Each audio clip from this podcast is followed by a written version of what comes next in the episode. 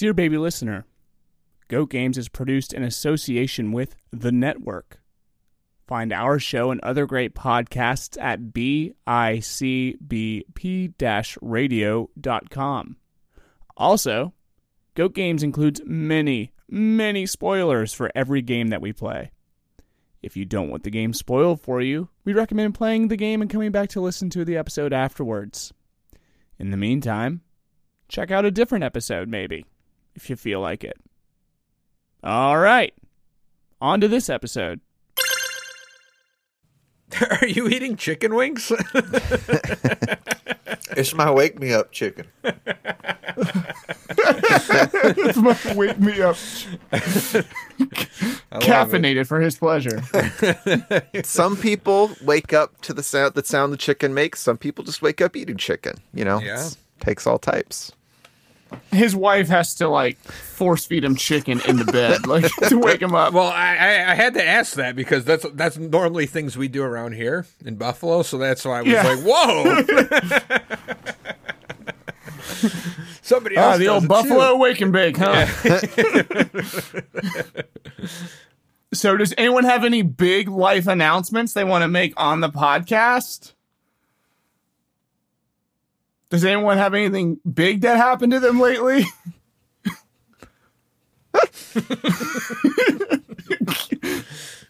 Quinton, huh? do you want to do you want to tell the world about your? He's like just wrestling chicken. He's just, oh. just eating it whole like a cartoon when they put a chicken bone when they put a chicken in their mouth and they pull out just the bone. I'll try it. Hold on. That was a good leg. It had a lot of white meat on there. Thick. Oh my gosh! Stop! The no- oh, the noises. The eating on. Oh. Okay. Uh, yeah. So uh, two weeks ago today, um, I had. Well, my wife had a baby. I didn't have the baby. I did have the baby. Hey! Congratulations! Thank you. Thank you. It's been two weeks since I've last slept. That's excellent. Well, congratulations, Q. Mm-hmm. Thank you. Um. How does it feel to be a father? Do you want to talk about fatherhood to, to the podcasting nation, to, to the to the world? Oh, well. Do you have any pearls of wisdom? Um, yes, actually. Something I never thought I would have ever said or seen the value in. But if you're going to have a baby, get a Switch. Because this thing's yes! fucking awesome. I've been intermittently in two to five minute intervals all day long playing Zelda Tears of the Kingdom, uh, even since uh, my wife was going into labor. I was in there in the labor room with my Switch, and you could just pick it up, play a few minutes, put it down, pause it real quick, go do something, burp the baby, change the diaper. Sometimes you'll be rocking her while holding the Switch, still playing your game. It's awesome. That's my that's my daddy advice. I love the idea if your wife is in there giving labor, like, no, no, baby, I'm right here. Huh? That's fine. like, like, like Hang on, after the shrine. Like, yeah. Now, now, did the baby cry when you met her, Figgy? Was that a thing? Yes. Yes. Yes. Okay. My perfect record. My perfect record is intact. I was like, okay, I'm re- I'm going to hold the baby. And immediately she started crying. I'm just, baby's just not bad news. I don't know what it is about me. But um, I, I don't know. I, I don't get it. But um, yes. No, baby. My, my wife is very good with babies. They love her. They're very soothed in her arms. They touch me and they know that I'm Yeah, that I, I'm I'm I'm not to be trusted. Um, so yeah, my perfect record continues of not having a single baby. Not every baby I hold uh, cry immediately as soon as it's in my arms. That's good. That record's intact. Yeah, yeah, it's good. It's it's good. It's, it's a core part of my identity.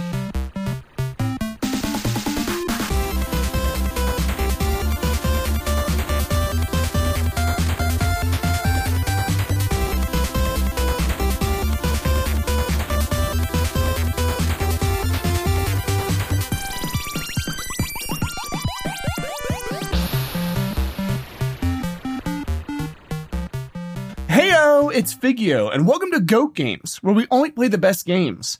I'm your host, Alan Newton. Here on G O A T Games, we take a look at video games that are considered, quote-unquote, the greatest of all time, and talk about them. Are they great? What makes them great? Or are they just overrated? Let's find out. Uh, you can find me on twitch.tv backslash figgy underscore O very occasionally. Um, but I'm joined today by, uh, by Q, Quinton. Y'all, what's up? I'm Q, a k a. Rat, a k a. Rat Parade, Legend of the Force, Master of Ocarinas. Pleasure to be here. Um, yeah, that's it. And, and with a belly full of chicken, ready to go. Um, which I don't. Depending on what gets cut, that comment may make no sense. um, uh, and I'm joined today by Rob. Yeah, I'm uh, Rob, Super Captain Rob on Twitch and Twitter and TikTok and YouTube. I'm a variety streamer, accidental just chatter, and master of fart-based harmonica illusions. I stream. I stream on Twitch uh, Tuesdays through Thursdays, starting at five thirty Central Standard Time, usually going till nine C S T, and Saturdays starting at three C S T, usually going to eight. And if you want to come by and hang out, I'd love to see you. Nice. And um, we have uh, Steven. Yep. My name's Steve. Steve for Cheese on Twitch. Um, I will be streaming soon. Love it. And we have Zach. Yo, what up? Uh, Zach. Zach Attacks Games on Twitch. Um, I know I keep saying it, but I will be back soon. Uh, I've just been a little busy. Um, but yep. I do have some fun stuff in store um, for when I do return to Twitch. You got to find something than the, hotter than the one chip. Because, I mean... Look, this is a... You don't want to go down that rabbit hole. Because it changes you as a person. The one chip? Yeah. I thought you you tanked it and like it was nothing. I did. I did. But that's the problem. Now, like, like hot wings are boring to me. Um, oh. Once I ate a raw ghost pepper just to see if I was still human. Like, did I feel anything? I felt nothing. And, you know, like I, I moved to Louisiana in the pursuit of hotter food. And I'm just sitting there and I'm just like, this is this is white rice to me. I, I can't taste heat anymore. And I don't like it. Wow. Like Agent Smith in The Matrix. Not me throwing up when I did the one chip challenge. You threw up? I did. What the hell is the one chip challenge? Oh, you don't want to know. Oh, wow. Q, you don't know. Oh, should I? Oh, no. Oh, don't tell Q. Don't don't tell Q. Q. What? Uh, Q. See, Q, Quinton has a tendency, um, he loves hot food, but he cannot handle hot food. So, um, unlike Zach, who likes hot food and then just like kind of like tanks it, um, Q will put hot things in his mouth, immediately start crying and like lay on the ground in the middle of dinner. Because oh God, he, that's um, how you know it's good, though. That's how you live. I, th- I guess Zach kind of wants... Yeah, what Zach, Q I has. Feel for right. you, man. I'm sorry. If you're not curling over in, in pain and agony. Exactly. do, are you even alive? Yeah. It sounds like the one chip challenge is, is right up your alley, buddy. Yeah. So the one chip, it's just a single potato mm-hmm. chip that's super fucking hot by most, by normal person it's a, standards. It is a very, very, very spicy Dorito. Yeah. Like yeah. They get a scientific concentrate of the spiciest peppers. Right. And the and whole like, idea behind it, they call it the one chip challenge because you're supposed to eat it and then go like however long it says. Hour. Each each one's different. Like some say five minutes, some say ten minutes, some say an hour uh, without drinking anything. And well, I had the bright idea um, to play uh, Sekiro and eat the one chip. And I I thought this was going to be hell, and I'm I ate it and then I just kept playing, and then um ultimately after an hour um I drank a beer because I was bored. It's a really large chip. Zach's reaction to it is not the common reaction, though. Like the common reaction is that it's so spicy people like cry and throw up. Right. And I, I sat there and I was just like, this is it. Like, yeah, I, honestly it's a little it was a little like infuriating. It was a little like disappointing because I tuned in and I and then like That was and like, he just sat there for tw- wait, twenty Figgy, minutes. Have you done it? No, I, I am my spice. I can handle probably about as much spice as Q, but I don't seek out pain. Like I don't. I'm like, like salivating thinking about this. Right, Rob, did you do it? No, hell no. I've no. seen one person do it because they like did it on their stream, and well, everyone's one person in, and Zach. Every I, I wasn't there for Zach's. Um, oh, okay. It was a streamer that Zach and I both watched though, uh, but like he did it, and everyone's in chat like so fucking hyped, and then he was just in so much misery that it immediately flipped from being funny to just being like brutal and sad. Which which and streamer? So, it was Rogers. Oh yeah, yeah. His one chip was brutal. Oh, it was um, so bad. It was so bad. Like I f- genuinely was like, oh no. Yeah. So that's why I'm like, I'm never gonna do it because it's one of those things where like I've seen it go from being funny to the complete opposite of funny so fast, and like. I mean, I don't want to do it to myself, but I also don't want to do that to my viewers where they have to be like sad about what's happening to me, you know? I want to try um, this so bad. I'm going to order Quinton, one. You have a child now. It sounds so good. Everything Quinton. You guys are describing sounds amazing. It tastes not like shit. Quinton. It tastes like shit, too. Not that it... That's Q's favorite. You know, it's, all, it's only like one chip, so it's not like the worst, but like the texture well, of it's like weird. It's like chalk or something. It's it's like something you should not be it's eating. Just... Yeah. But if it's that spicy, here's what sounds here's what it's sounds amazing about it. I want to get a couple of these bad boys, and I don't need to do the challenge. I'm not going to eat the whole thing, but maybe like a little nibble a day. I want to like... Just crack a little piece oh, off, like, let it warm my tummy. A little nibble a day you could probably deal with. Like like Princess Bride, like iocane powder, yeah, like, like slowly developing sound, resistance. I love that feeling of your gut melting down and your your ears boiling out of your head. And you're like, it's so hot. Jeez. So I just, I just need to feel that. I love the feeling of a G I bleed. Um, okay, let's, uh, we have a lot to cover today, guys. Let's, let's get to the, um, let's get to the game. That's, um, sorry, not to put a wet blanket on the fun. Um, okay. Dear baby listener, today we are talking about Ocarina of Time. You may have heard of it. Um, uh, Zach Attacks Games has prepared a statement about this game and why it may or may not be a G O A T. Um, I'm trying not to editorialize and or anything up front. So I'm sorry if my speaking sounds very stilted. So I'm trying to just be objective because I've realized that I tend to kind of give away how I feel about games pretty much like from yeah. the jump. um, don't like... don't worry. Um, I took that into consideration as well uh, when writing this. So it may not be as grandiose as um, what you would expect for a game as revered as this one, but there's a reason why, and that reason is I don't want to give away anything. So this is just right. facts, no conjecture, no opinion. There's no Breath of the Wild slander? Oh, yeah, he's probably going to sneak that in. Uh, no comment? I've been advised by my legal team. I'm like a shitty successor this game. Really gonna do this to Steve after after the Star Fox episode? Hey, you know what? Time? I would actually, I would actually welcome Breath of the Wild slander over Star Fox sixty-four slander. I mean, that's fine. I mean, that's okay. Okay, like, Steve, like I can see why people would complain about Breath of the Wild, but complaining about Star Fox, like, what are you doing? What are you doing? Not living life, buddy. That's what. Take it to your fucking therapist, Steve. All right, Zach, go. In gaming, there are few names that stir up a response immediately. Mario is one, Sonic is another, but above them all stands one in particular, Zelda. This may be the name that gets a reaction more than any other. The franchise started famously as Shigeru Miyamoto wanted to make a game that recreated a childlike sense of wonder, and more often than not, this is a franchise that delivers.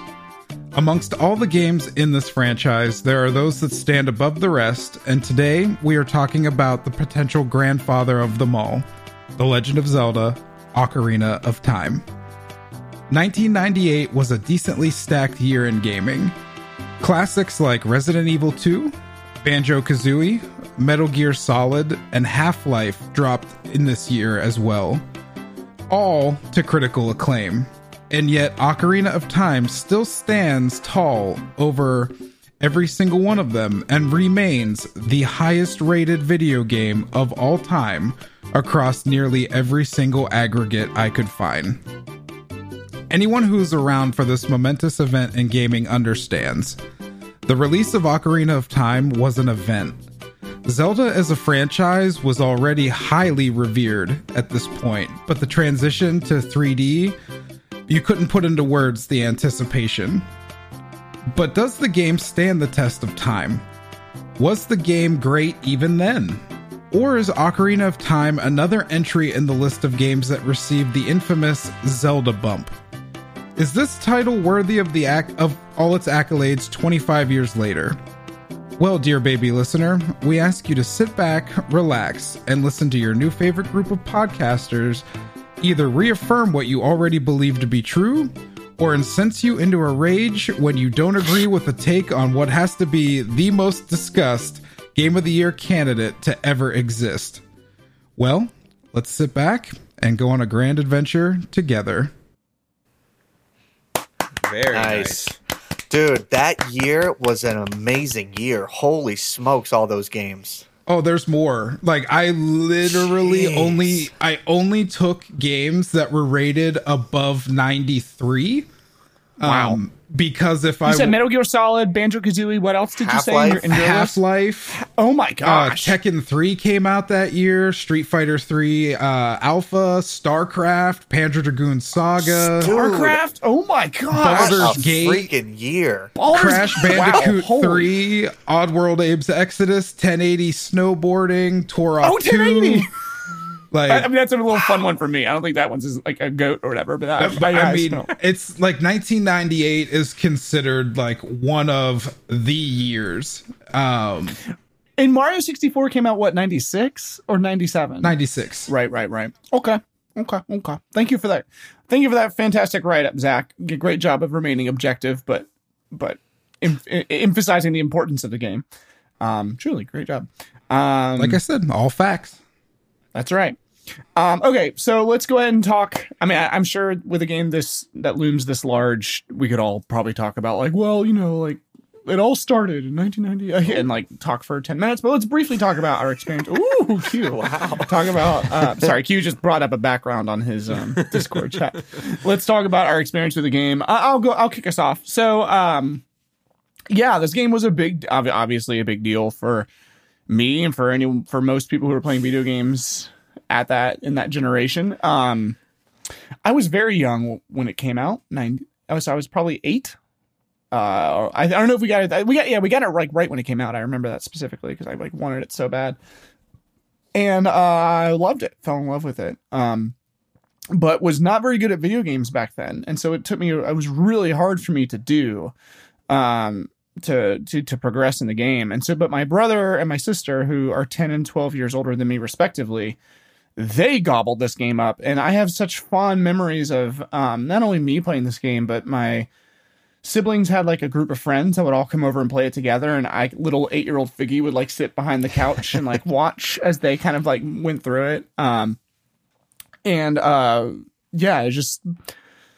such a nostalgic feeling looking back and playing this game. And um also the uh and also like I just remember being so terrified when I got to adult Link in this game. Like just yeah just um so I don't know, this game just like like you weren't ready to grow up was such an emotion.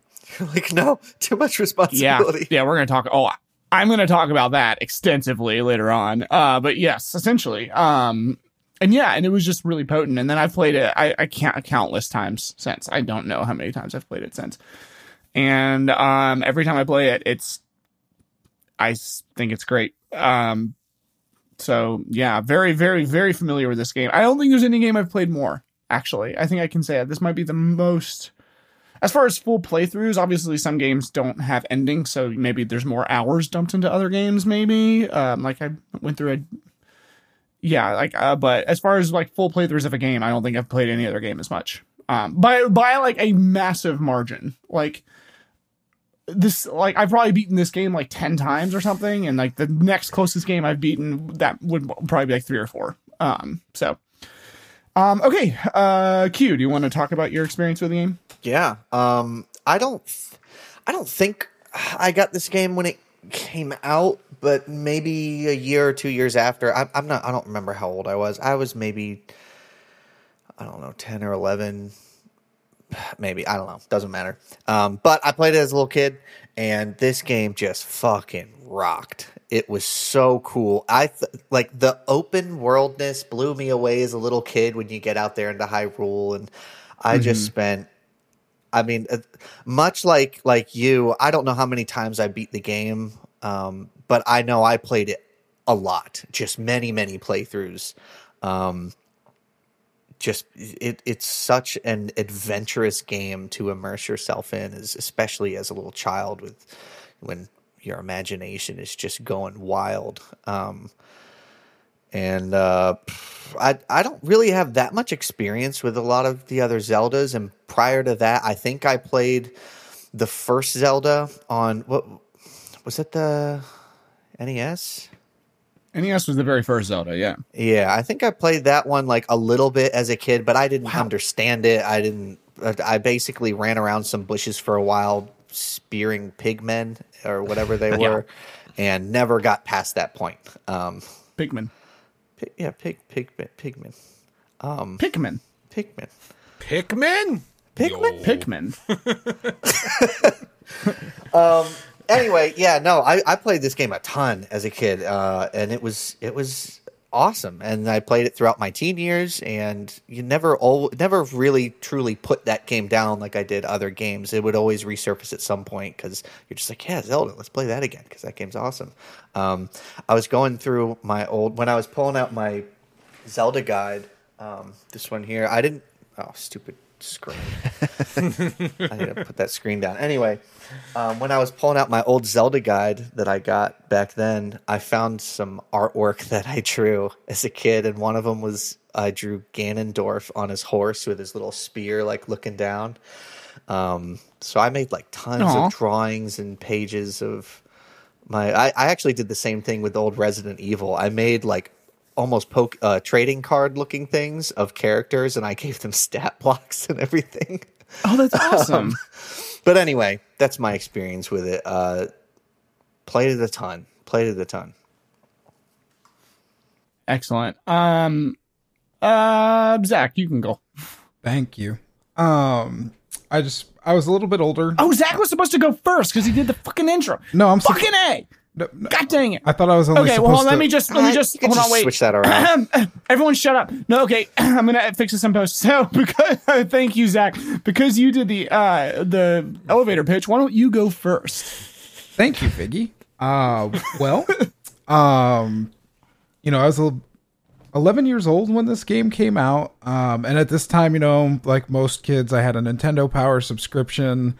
Um, you know, my entire childhood was spent, you know. Playing video games. I love Nintendo, and um, the hype was real. Like, especially in my elementary school, like we were all passing around magazines, speculating about what the game could be, looking at whatever screenshots they decided to give us. Um, this is also the first game I ever uh, pre-ordered. Um, oh, wow. I didn't know they had pre-orders yeah, back then. Oh, yeah. um, so I had to go to my local Walmart and put down a ten dollars deposit. Uh, but the pre-order got you a limited edition version of the game that came in a gold cart. Uh, and then it came in a holographic box. Um, you've probably seen it if you're into game collecting at all. But like Gold Cart Ocarina of Time is like one of the most coveted titles you can get. Um, that's the version I had, um, growing up. Um, it was also really cool because it was like the version that was the buggiest. So if you had a Game Shark, you could do a lot of stuff with it. Um, but, uh, I digress. Um, I just remember the day that I came home from school. I think, I, I think it was a school day when it came out. I, I think it was a Friday. I, I'm not a hundred percent sure, but I remember my dad coming home and handing me a copy of this game and uh, pizza and like three dudes that I grew up with in my neighborhood. We were all just in my room on my seventeen inch C R T T V. And, you know, we played this thing for, God, twelve hours straight, never moving. Um, just completely enchanted uh, with this game. Um, yeah. Since, um, you know, this has gone on to become my second favorite game in the franchise and still one of my favorite games of all time. Um, you know, I can definitely be objective about it, though. I don't think it's perfect. Um, but I do think that slice Fuck of you. I do think that slice of time. Um, damn. Um, and you thought I was bad. I do think um, that particular time um, was very enchanted, and uh, I think there is a lot of nostalgia around this game, but I don't think that's necessarily a bad thing. Um, you know, uh, I've played it numerous times. It's the first game I ever did a hundred percent uh, completion stream of. Um, it's something that I revisit often. Um, you know, it's kind of like a comfort food. It's a happy place. Uh, it, when I just need to feel better about something, this is the game I go to. Yeah. What is your favorite Zelda game? Um, you said it's your second. Uh, Majora's Majora's Mask is my favorite. Oh yeah, that's that's fair. It's it's up there with me too. Um, I just um, I think Majora's Mask came out when I was a teenager. Um. I think that I think it came yeah. out when I was like thirteen, um, and it just kind of resonated with me. Like, it felt like I grew up with the franchise, and like Majora's Mask was like, "Hey, this isn't a kid's game. You know, there's some dark, dark stuff going on there." Um, and I feel like it just came out at the perfect time to resonate more with me than Ocarina of Time. Excellent. Okay, um, let's do uh, Steve. You can go. Yeah. So I um, I played this game. I know it was after, like, it wasn't right when it came out. I was really young when this game came out, so it came out in ninety-eight, you said? Yes. So I, was, so I was five years old when it came out, so I probably played this game when I was, like, seven or eight, maybe. Um, I remember a couple of my friends, like, talking about it and, like, hearing about it and stuff, so I was like, oh, like, I want to I want to play Zelda, so I asked my parents for Zelda for, I don't know, Christmas, birthday, maybe just it was summer or something. I don't know. um, so they got me Zelda, but they got me Majora's Mask first, and I was like, "Oh, okay." And like, I don't know, I, eight-year-old playing Majora's Mask was like weird because it was like, you know, you start out as like the Deku scrub, and I'm like, okay, well, where's you know, where's Link? And then it's like, you know, your time too, and it's like, okay. I don't know what I'm doing, and I'm eight, so, like, this is horrible. Um, so I didn't really, like, get into that game much. Um, but they eventually did get me, because, I like, I told them, I was like, oh, there's, like, another one that, like, I want, and, you know, I'm spoiled. Um, so they eventually got me the other one, you know, Ocarina of Time, and I liked that one way more when I was a kid, um, because it actually made sense to me, you know. Mm. And you weren't timed. So you got Majora's Mask first? I got Majora's Mask first. Interesting. Yeah. Okay. Um, but I didn't get far in it, like, at all, because yeah, I'm eight and you're timed, and right, you know, that game's not meant for eight-year-olds. I tried playing that game like two weeks ago, and I had the same experience. So I just have an eight-year-old mind. I remember for Majora's Mask, I printed out the entire like Game Facts um, okay, like guide, yeah. and it was like a ream of of, of a walkthrough yeah. that I used. I was like on printer paper. Yeah, so back yeah. on that old like printer paper that was like dots on the side and folded like no, accordion. It, it wasn't like M S DOS, but. Yeah. Yeah, but I'm not that old. No, yeah. they. Um, I ended up getting a guide for both of them. Yeah, both of them. So I had the guide for Ocarina. And, and like now I'm an adult. I do like Majora's Mask more. Um, so I'll. I'll oh, I love Majora's. Yeah, Mask. so I'll, I'll go on the record to say that. Obviously, I got the. You have a Majora's Mask in your background. Yeah, yeah exactly. There he is. Um, but yeah, but like at the time when I was a kid, like Ocarina of Time was like the coolest game to me. Um, like Rat said, just like running around in like the open world and everything. Um, it's also a game that's kind of sentimental to me a little bit too. Um, me and my sister, like, she's younger than me, but we always like played all the Zeldas like growing up together. Um, so that that's, that's always been something that, like, you know, she would always just like watch me play it, and like to this day, like, we both took off for Tears of the Kingdom. Um, so like, I, yeah, so so like I got it. Um, I, I went that morning of to pick it up, and uh, she came over and we. Oh, that's we awesome. Played it for like the the next five hours or so, and uh, we made almost no progress because that game is huge. So Yeah. But yeah, the, the, you know, there's a little sentimental uh, thing with the series too. Obviously, I've played so many of them since, uh, too many to name. I've not played all of them, but I, I'd say probably seventy-five to eighty percent of them all I've beaten and played. Um, so yeah, Zelda, cool stuff. And I got a little Ocarina here. Nice. And that's, yeah, I won't do that again. Maybe. No promises. um, and then uh, Rob. Yeah. So um, this was for me the first Zelda game that I ever played. Um, my sibling and I had an N sixty-four. I have no idea how close to the actual release of the game it was when I played it, but I was in fifth grade and like, I think one of my classmates had been like, you should play this game. So I also bought it at Walmart. I didn't get the cool golden one. Um, but I remember my, my friend lent me their Prima Guide. So I just like played through the whole game with the guide. Um, it's a game that's like always remained really big in my head. And I think it's the game that I've always compared Zelda games against ever since it, ever since I played it. Um, It's not my favorite either. For me, it would be Wind Waker, uh, but it's a game yes. that has like... Fuck you! GameCube lovers! We stand the GameCube. It's a kidding. game that has a big place in my heart. Um, yeah. I Yeah, it's, it's you know, like one of one of my like core childhood memories in a lot of ways is playing this game. Like I just have... Play, you know, playing it again for the stream because I haven't played it again since I was a kid. I played it once and beat it and then like just moved on, oh, I wow. guess.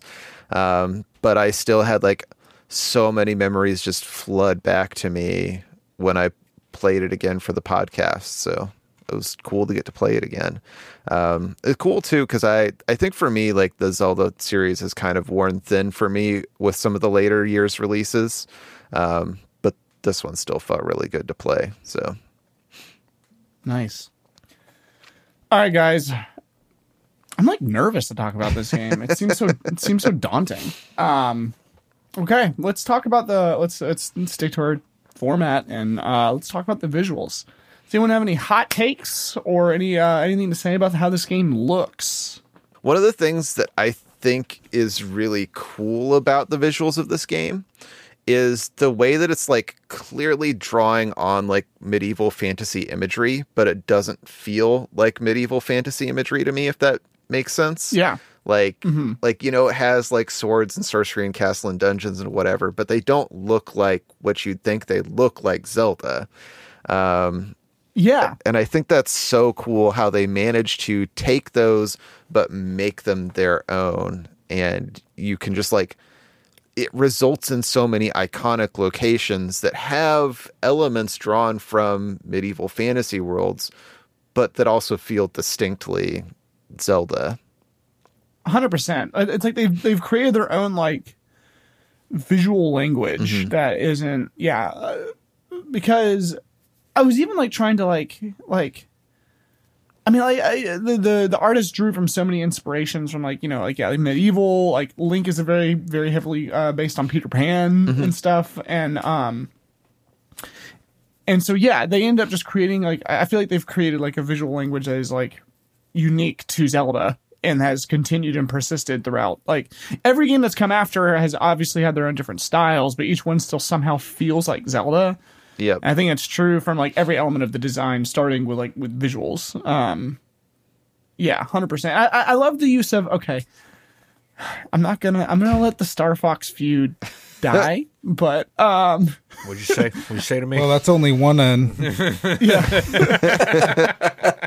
that sounds like quitter talk. You just want you just want to let it die because you got your way. That's what it is. You're just like yeah, I'm gonna forgive you for the fact that um. that I had said Star Fox was bad. I'm going to forgive know, right? you for that. um, so, but one thing I like about this game that maybe some other games that shall remain unnamed did so well is, you know, we talked about, we talked about in the Star Fox episode, we we're doing two N sixty-four games back to back about how um, some of us felt, not everybody, felt like that the, they didn't, they didn't really get around the N sixty-four's graphical limitations in, in really good ways. Um, in this game, I just feel like, you know, obviously it's not, hyper-realistic graphics or anything like that, but they leaned into that, I feel like, in such a great way. They just use these, like, simple shapes, mm-hmm. bright primary colors that feel cartoonish, um, especially in Child Link's ears, and um, that didn't rely... They they just handled their, their lack of hardware so much, so well, um, I would say, compared to other games of, of this era, but... um. That going back and playing it now, and I don't, you know, play, I haven't played the remastered version on three D S because I don't have a three D S, but even the old, even the original graphics just hold up so well, in my opinion. Um, For sure. I, I don't. No, go, no, do it, Steve. Go ahead and try. I'm try not your trying to be difficult best. Here, but man, I. Play, no, be difficult. When be I difficult. play Star Fox, I could play that okay. game today. Be difficult. Yeah, I could play that game today and be like, wow, this game looks great. When I play Ocarina of Time, yeah, it's like a impressive game and like the locations are iconic and stuff. But like when I play Ocarina of Time, I'm sitting there like, man, they got to remake this game or something because it looks like crap at times. It does. Okay, what? Well, it does. Okay. It does. I'm no. going to say it looks so like crap. Steve is, is when intentionally I, no, trying no, to stir no, the pot because no, no, of Star no, no, Fox. No, no, no, no, no, no, no, no. When I play the three D S version, it looks great. It looks good. But, like, okay. I don't know. The, the, the like, there's something about the way it just mm. looks, man. The way it runs. Like, I'm not trying to be difficult. I swear to God, I'm not. But when I... Okay. All right. Like, if, put it this way. If you look at the Star Fox N sixty-four game, which they also made a three D S remake of. I don't look at the Star Fox game and go, you know, I wish I was playing the three D S one more. Mm-hmm. When I play the Ocarina of Time uh, on the N sixty-four, I'm sitting there like, man, like, they got to do something with these graphics. Like, like the Castle Town. Like, everyone's just so blocky and, like, their faces, you can't even, like, make them out and stuff. And I understand it's, you know, graphical limitations and stuff. And when you're a kid, who gives a fuck? Um, but, I don't know, there's there's just, like, I don't know, like I said, the locations are great. Like, you know, the Zora Domain and everything, the Goron City. But then, like, you look at those places and it's like... You know, like Goron City, like you think about it in your head and you're like, wow, it's really cool. Like there's a bunch of like people and stuff. Like there's really nothing in there besides just like rocks and like, it's just like a cave. And I don't know. That's just, I don't know. I definitely okay. see where you're coming from. Because I remember like in my head, this game was a lot more full than it exactly. was when I played it again.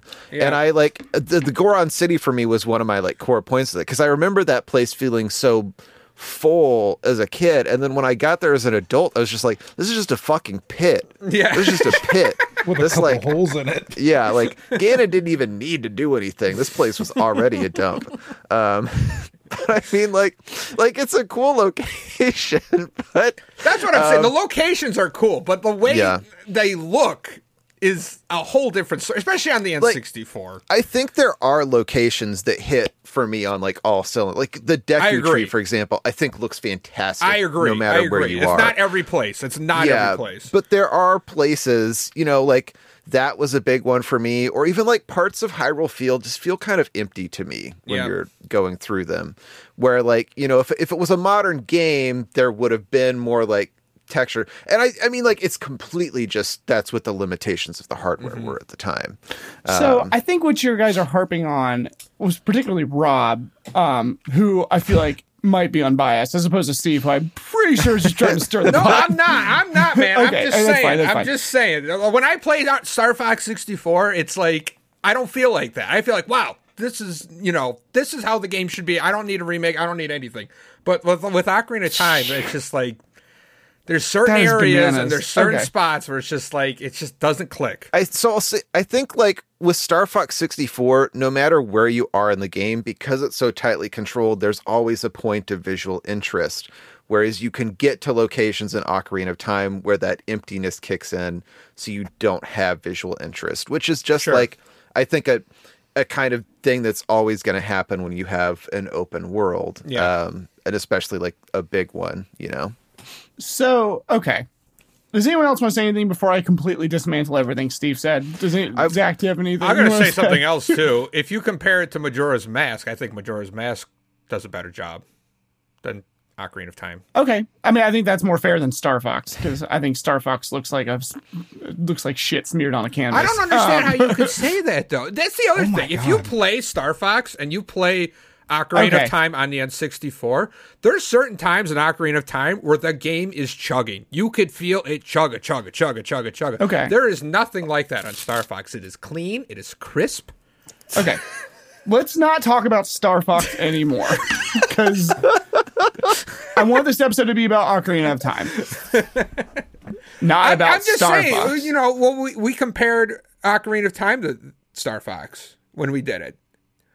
Okay. So, I, so this is just going the other way. Okay. Regarding your visuals, uh, regarding everything you said, so uh, the place is feeling empty. So... yes, they are not as chock-a-block full as modern games. That is true. Um, one could uh, one could make an argument that Zelda games that have an open world always feel empty. Oh, no, Zach. Okay. Zach was just waiting um, for it. Okay, so they're not as chock-a-block full as modern games. Um, in my opinion, I, I'd, I'd say it's more of an issue with the gameplay than visuals, um, because the visual... Uh, because that's more of like an issue of like how much stuff should there be to do in each individual location. Um, but I also don't think it's necessary. I mean, like, I don't know, each place, first of all, okay, hold on. I'm trying to remember everything you said. So them not having enough detail on the faces, uh, has as much detail as every other pretty much N sixty-four game. And two, they get around that because each person has such identifiable shapes and motions. So, Yes, no, if you look at the faces, it's literally just like a circle. It's not very great detail. Um, but they do other things like Milan stands out because of her red hair. The, there's the large dog lady who has a very distinct, like, large person shape. There's the couples that are always dancing in a circle. There's the beggar who's always, like, banging on the ground. They knew what they had, and they had to work around it. As mm-hmm. opposed to just, like, a lot of games from this era, they would have literally just stuck a bunch of copy and pasted bodies around. Um, the game knew the lack of detail they had to work with, and they worked around it. Um, everything is entirely distinct and, and, and stands out. Um, I would, I mean, I would agree that probably, uh, Goron Cities might be the weakest visually. Um, but it feels like, it feels like it should. It feels like a lived in whole, which is what these people live in.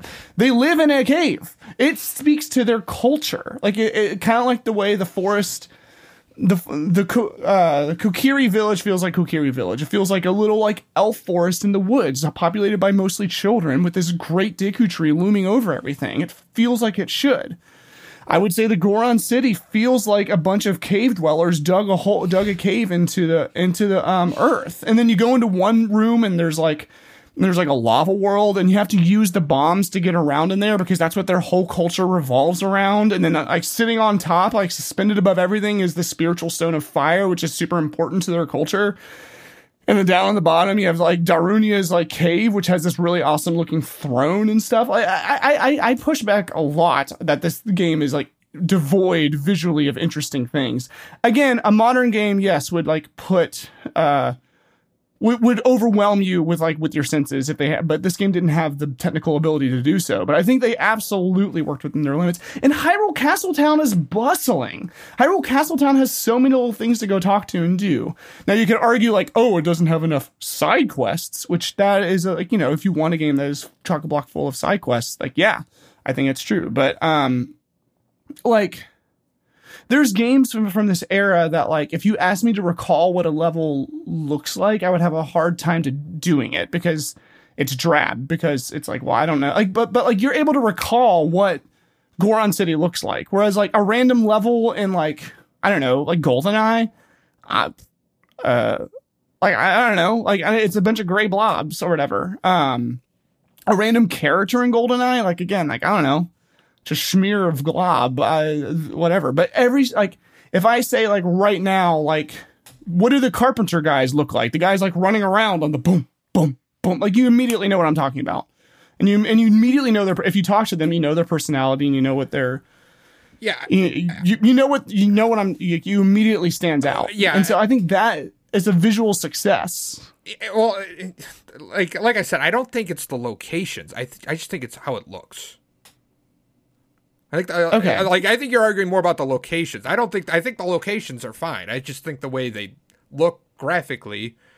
The textures, yeah, I guess. Could, yeah, could be upped a little bit. Like I said, like you said, like Castletown, like it's bustling. Like I, I know that it still looks like shit. Like, I mean, okay, I, I think I, like it's just blurry and it's just I don't know. It just like I don't know. That's just my opinion. I don't know. I that's I, I, I and like you know I understand like oh the graphical limitations and blah blah blah, but I I, I don't know. I don't know. That's I mean, fine. I'd say I feel like it varies from like sub, like, because I was kind of surprised that Castletown was one of the ones you pulled, Steve, because that, like, I think Castletown, at least as a kid, looks fantastic and interesting to explore. Um, whereas like Goron City or um, the Gerudo like hideout location feels really boring to me.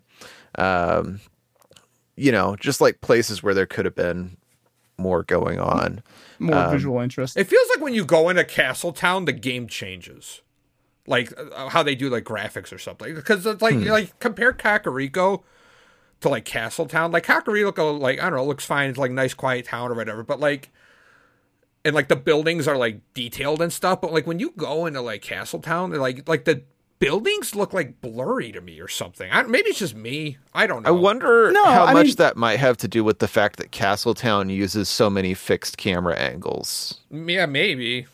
Yeah, I, I think it's doing similar to like, I don't know this for a fact, um, similar to like what Resident Evil did where it has like pre-rendered yeah, backgrounds it looks, in places. Yeah, it looks like, more like that than... Like the Death Mountain in the background's a pre-rendered background and like the castle in the background's a pre-rendered background. Uh, yeah, no, so I think what you're talking about is like a different technique of... Whereas, like, all the things you can interact with are, like, the Zelda polygons. Like, you know, like the, you know, I, I, again, I don't know the exact methods used, but it feels like it's because they're using, like, pre-rendered, like, painted backgrounds for for chunks of Castletown. Um, and that might be the only place they do that, now that I'm thinking about it. I think it is the mm-hmm. only area that they use a fixed... Well, I think uh, I'm assuming they, they probably used a fixed camera because they tried to put so much detail into these areas. Right. Yeah. Or else it would just break if you were able to yeah. move your, your lens around. But yeah, Castletown is like... And then you walk into the, the Temple of Time, like the, the before the Temple of Time, that little garden, and it just immediately feels like you've walked into a ch- like into a church ground or something. Like mm-hmm. they just... I don't know. Because like the music drops out, it gets silent, and then there's... um Yeah, Steve know. is right also, about I... it being very blurry, though. There is something that we, feels like fish eye when you when you walk in there, because when I replayed it a few weeks ago or a month ago or whatever, I remember being a little jarred at when I walked in. I was like, oh, it looks kind of fuzzy. Like it does look a little odd. But I think I think part of that is like it's like peripheral fuzzy view. Yes, it's it's trying to. I think it might be trying to simulate depth of field. I don't know that for well, a fact. Don't my, put me on my that. question would be, how did you play the game? Like, were you playing it on an emulator C R T V, on your computer? You know, because back when this game was developed, like if you're playing it on an N sixty-four and you plugged your N sixty-four into H D T V, um, yeah, it's going to look terrible because games were right. developed to yeah. be played on a smaller screen, uh, C R T. They would take advantage of like right. the technology in the C R T to mask pixels and things like that. You know, even yep. if you're playing it on an emulator, um, you're probably not playing it in four by three, and, you know, emulators in the uh, inherently will upscale the game. And, um, you know, like you can look at screenshots like of um, like if you use something like a uh, RetroTink, it has a built in C R T filter. So you can mm-hmm. put you can run the game through that and see what's closer to an accurate representation of what it was supposed to look like on a on a modern screen, but even then it's still not, you know, one to one. Um, so there's probably argument to be made that playing it nowadays, depending on how you play it, like unless you're playing it on an old like Sony studio monitor, like you're not going to be able to see how it was originally intended to look. That is a yeah. really good point. Cause yeah, that, which I mean, yeah, well, I think that is a big chunk of it, but I, I you know, I would say I, I, I legitimately think that's like, the crux of of what's going on is is that the technology was just different back then. But to be fair, like when I judge other games uh, that we've played from this era, I have not given it the same like, well, it's supposed to be on C R T V. So I'm trying to be more, you know, and say like, what does it look like if I'm playing it now? And I mean, yeah, it, the resolution isn't as great as you would like it to be. Um, but again, I just feel like they like. I just feel like every location is so distinct. Uh, again, like. I, I, I tend not to, um, I personally try and I don't give a ton of um, weight towards like technical achievement because I mean, personally. And so I, I unless, except for in cases where they've used technology to do something different or innovative, um, I don't know. I just think that like the, yeah, I don't know. The, the visual design, even though it's not as crisp as we would like it to be, worked around that really well and better than some of its contemporaries at the time, in my opinion. And, um, and yeah, and, uh, and the three D S might be the better way to play it. I've never played that. I, it's I don't very, really want to take good. It's way better. Yeah. That's everyone. Every, everybody I hear says it's like amazing. Um, and so I personally haven't like experienced that, but I've seen clips of it and it looks beautiful. Um, I would even say for me, it was just like a minor thing. Like I was just saying, like, yeah. I see what Steve's saying, but for me, it's not like a big hit because the iconic locations where like it's hitting on all levels hit so hard that like those are the ones that are going to live in my head, you know? Right. And I agree with Rob. And also regarding Hyrule Field being empty, um, it is. Um, but whenever I play this game, I feel like I spend so little time. Like it takes like what, a minute? Two minutes if you're on the horse, a minute or two if you're on the horse to get across the entire field of Hyrule, yeah. And there's warps between locations, and you get a long and you get a fast travel with the ocarina. Yeah, and there's really, I mean, what there's a, a couple hidden areas and then a couple um pose to kill, and that's it. You're really not supposed to be yeah. spending significant chunks of time in the open field. Yeah.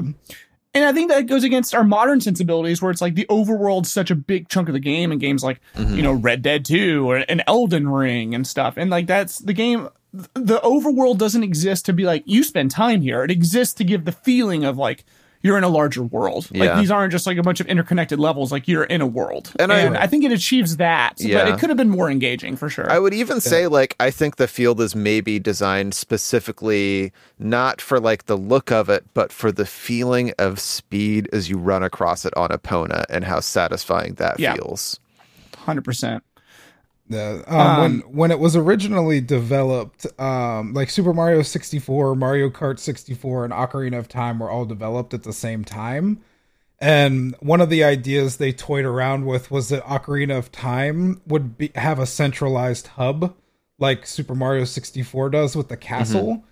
Uh, and that, you know, Ocarina of Time, you would be in the castle and then you would go to different parts. Oh, yeah. Of, um, and that was repurposed for Ganon's castle. Yeah. Um, so you would go to different parts of the world um, through the castle, like instead of using paintings. Um, but I imagine um, they just kind of decided to expand that idea and wanted to do something to set it apart from Super Mario sixty-four because it would have just been like, oh, this is Super Mario sixty-four with a sword. Um, right. So I think they just kind of made the overworld as a, you know, a way to, they kept the, they kind of kept that idea the same where like the overworld is what is your central hub. It's just, it's expanded upon, um, but they really didn't know what to do with it. So they just put a couple secrets there, um, put a couple enemies out there, and then just made it this thing where it could be this amazing set piece. Cause like, I mean, open world games weren't a thing in nineteen ninety-eight. So like seeing this was like grandiose. Mm-hmm. Even like by yeah. today's sensibilities, you're gonna be like, oh, who gives a shit? Go play Red Dead Redemption two. Um, but like, right. It's like you have to remember that you're looking at it as a product of its time. Like this didn't exist. Like this was something we had never seen, and you know, naturally, people at that time were gonna be like, holy shit! Like this is huge. Yeah. Um, but you know, like when video game magazines were still a thing, like that was always every year they would be like, oh my God, the most realistic graphics ever. And it's like a super yeah. pixelated car. Or, yeah, some of those pictures are funny, you know, um, but you know, you have to remember back then it was like, holy crap, like this looks so realistic. Yeah. Especially because I remember like in my head, Hyrule Field felt so big and my mic. my memories yeah. of it. And then like when we got there on the replay, I was like, wait, I got across this in like a minute. What is happening? You know? But I think that, I think that's a strength because yeah. I, I remember in, in Twilight Princess, which was so much more beautiful graphically. And honestly, I have this problem with Wind Waker too. Majora's Mask does a really great job of like, nope, there's no overworld. You pretty much mm-hmm. just go from place to place. Um, and, and, But both Wind Waker and Twilight Princess, like, they do a really good job of really making your world feel pretty big. I mean, again, we're comparing it to, like, Elden Ring and Red Dead two, so whatever. But, like, it feels really big. Yeah. And really does feel empty. to me, and the times you have to like go across the whole map to get to somewhere is a slog. Is like an is really, and you feel that time a lot more than I do. Mm-hmm. I think in this game, um, I think either do you do Majora's Mask route, which is we're not going to make it super pretty, but you really you're just going from. Pl- this is just a, a, a like a, a two like a, a thirty second road to the next place, or you do something like this where like if the world feels large. But, like, you're not supposed to be spending time in Hyrule Field. Um, it, it achieves what it sets out to do, which is make the world feel big, especially when you're a kid. Yeah. Um, especially when back then. Um, and it also, it even kind of, like, actively chases you out of the field because you've got, like, those helicopter enemies that I don't think oh, you're really yeah. supposed to fight. Or if you're there at night, an infinitely spawning horde of zombies. So, like, the game's even, like, no, get get on out of here. You don't, yeah. you don't hang out here. That is such a good point, yeah. Um, other things I noticed about the visuals I kind of wanted to touch on. Um, I think the visuals do a really, really great job between future and past Link. Something I think they do really well throughout everything. Um, like when you first step out of the Temple of Time, when you become an adult, mm-hmm. like you, you, you know, you pull the sword, you become an adult, and it's like Temple of Time looks the same. All right, let's get to it. And you walk out, and the world is just. Fucking bleak. Yep. And like you uh, the first thing you notice is like Death Mountain with like the red circle as opposed to like, like this like angry red, and everything's just gray and black and drab. Then you walk out into Hyrule Castle Town and it's like fucking zo- actual goddamn zombies, which it is terrifying. It really is. It yeah. is really scary and you're not expecting it. Yeah, it is so good. And that visual theme kind of like goes throughout everything. Like you walk into Kakariko kind of feels like the most the same, I guess. Mm-hmm. But then you see all of the citizens of Hyrule Castle Town displaced to Kakariko. You the see, ones that didn't uh, die. The ones that didn't die. Yeah, exactly. And then you go to like, and then you go to Zora's Domain, which is probably the prettiest spot mm-hmm. as a kid, arguably. Um, completely frozen over. Everyone is straight up dead. And dear God, like I just feel like they. You go to you go to Goron City, which, as we touched on, is probably a little too empty. And dear, if you thought it was empty before, like now it's just like this like desiccated husk of what it used to be. I don't know. It's, um, yeah, I, I think they do a really good, strong visual storytelling with the tools they had. Um, uh, oh, also, um. Feel free to interrupt me at any point because I, again, I have like a bunch of points. But um, something I saw pointed out, I think, in a YouTube video, so not one hundred percent my observation, but um, the first thing you do in this game when you take control of Link, it starts you off in like a top-down two D view. Mm-hmm. The very first thing you action you take is you step out, you see a three D world, and the first thing you do is climb a ladder down into the third dimension, mm. as if the game is saying, "Welcome to three D, welcome to the three D like world of Zelda." Um, it's kind of one of those brilliant. Things you see in like early three D games where they felt like they actually had to explain to you that it was in three D. Like that's why in Mario sixty-four it introduces Luca two as the cameraman. Yeah, is because like mm-hmm. they wanted to explain to people like this is how three D works. Yeah, um, and it shows it off at the same yeah. time. Like it feels like a cool like something new. Um. I like the vibe of most of the temples. Mm-hmm. They all feel so different and evoke a sense of curiosity. Um, the Dodongo's Cavern is the weakest, I think. It yeah. really is. I, like, I, I think visually, the Goron, whole Goron section is probably the weakest, mm-hmm. like to Steve's point. Um, although Steve's point about the whole thing being ugly, I strongly push back on. But the point about Goron City being like the weakest, I think is probably pretty fair. Um And like the Dodongo's Cavern is kind of just like a cave. Yeah. Um, I, I would say from a fun perspective, I would take a hundred Dodongo's Caverns over one fucking water temple. That place oh my is hell on earth, and I never want to. It. oh, it's just. Yeah, I actually don't mind. We'll, Dodongo's we'll talk Cavern. About that stuff later, but oh my God, I hated you that. Don't, yeah, you don't mind Dodongo's Cavern? You said, yeah. Huh.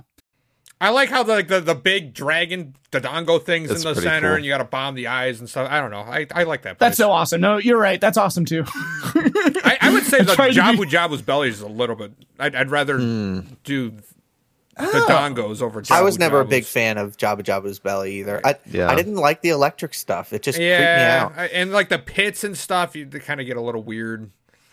Got, so like, I would say that Jabu Jabu is weak gameplay wise, yeah. but I love the aesthetic of being in the belly personally. Um, again, like with limited graphics or whatever, but yeah, no, I mean, I I think Jabu Jabu rubs different people wrong ways for different reasons. Like I hate the gameplay. I hate having to pick up the spoiled brat. Um, yeah, yeah, falling into pits is frustrating. Um, I do like the look of it though, the look and sounds of it. I think it's a really strong sense of place. And so is the Deku tree. You walk in the Deku tree and you're hit with this overture, like the music. Sorry, not talking about the music yet, because I. But yeah, I, I just you feel this like hollow, empty tree, and it feels sacred and feels like it's dying at the same time. Um, and then you hit the first boss, Goma. I think she's a really strong first boss mm-hmm. visual design. I mean, it's a lot of darkness, so you can't really see a lot of her. But it's disgusting. So much of this game is like disturbing, like yeah. this like horrible, unidentifiable arachnid like creature with this giant eye, and then like this ovipositor, like the egg depositing thing, is disgusting, like because you see it un you see it like undulate and it makes like a womp womp womp noise while she's like laying eggs in front of you.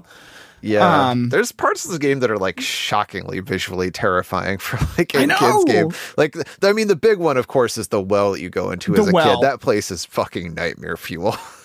Yeah, like it's fucking torture devices, like actual torture racks yeah. with blood smeared on them, and that boss in the in the well, like what yep. the the fucking hands you get. Have you seen like the realistic renders of that thing? Like how terrifying it is. Like you can like, yeah. Google it. Yeah, it looks um, like a Silent Hill monster. It yeah. does. Yeah, it looks like Silent Hill, um, or or any other kind of psychological horror, like. And the game does that a lot. I mean, the well is obviously the worst case, but the game has a lot of disturbing, like, yeah, like you said, like imagery and sounds and like every, I'm going to talk about it when we talk about the music. Every temple is, with the exception of maybe the Deku tree, scary sounding. Like if you actually listen to, like, if you listen to the soundtracks isolated, like it is foreboding consistently. Yeah, it's like deep um, chanting and. Yeah. Um, And but yeah, and I, one thing I also like about the Goma fight is that you have to look up at her to get her to engage, which is oh, like walking in as, as a kid. If you don't know what's going on, you walk in, you just hear this like creepy, like, and you're looking around this dark cavern, and then you just see like a glimpse of light on the wall. And when you finally inspect it, like this horrible creature comes. Like, it's great. I think it's great visually, personally. Yeah. Um. Uh, I would also say King Dodongo is probably the mo- one of the most boring visual designs.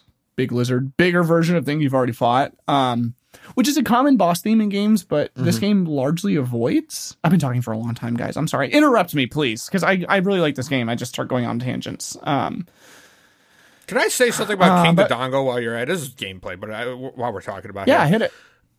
When I was a kid, I hated that to kill the normal Dodongo, because you had to hit its tail, right? Oh yeah. So when in this game you you bomb his, you, you throw the bomb in the in his stomach or whatever. I all the time could not understand why you didn't have to go around and hit their tail, and you had to hit their head instead. That drove That's me a really nuts. Good point. That drove me nuts. I, was, I, like, I died so many times. So I was like, why? What am I supposed to do here? Apparently, you're supposed to just hit him in the head after, but. I didn't know that. When That's I was a, a really good point, because the game teaches you that whole level. Yeah.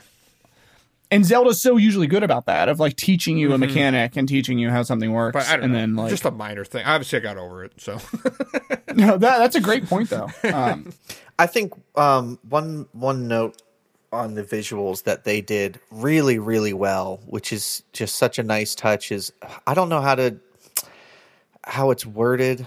The, uh, the like the visual flourishes of things. So, like in combat, swinging weapons or some some enemies when they swing weapons, it has like a visual arc of the sword mm-hmm. moving in that direction. Oh, yeah. Blocking, like it shows like little little sprites of you know the, the weapon hitting Sparks. Your shield.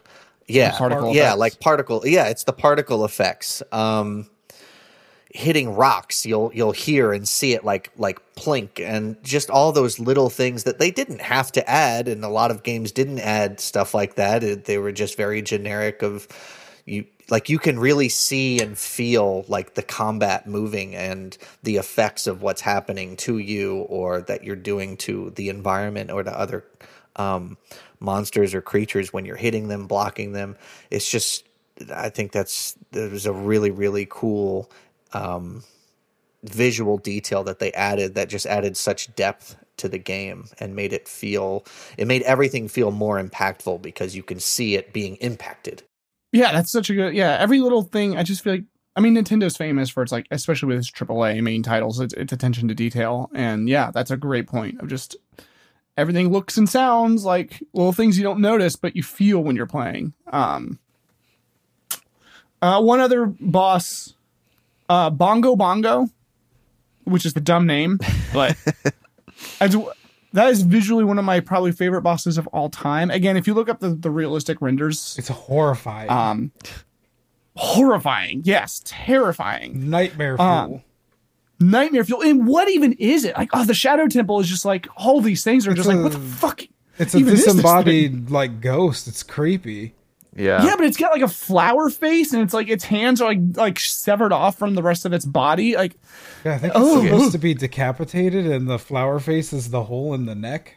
Aren't you like well, oh, on a giant drum, and that's why it's called Bongo Bongo? Yeah, yeah. It is. And, yes, um, it's Donkey Konga, the boss. Yeah, the whole bongo's the boss. The, the, Bongo like Bongo is actually dead Donkey Kong with his head. Hands cut off, not head. It's sort of, it reminds me so much of Andross because yeah. it's like a big head and then two hands. Yeah, Nintendo um, does that a lot. Mm-hmm. Nintendo does like the disembodied hands and head thing a lot. I think this is the best iteration of it for me personally, but like half the Zelda games feature like a disembodied hands or head mm-hmm. boss. Wind Waker has one.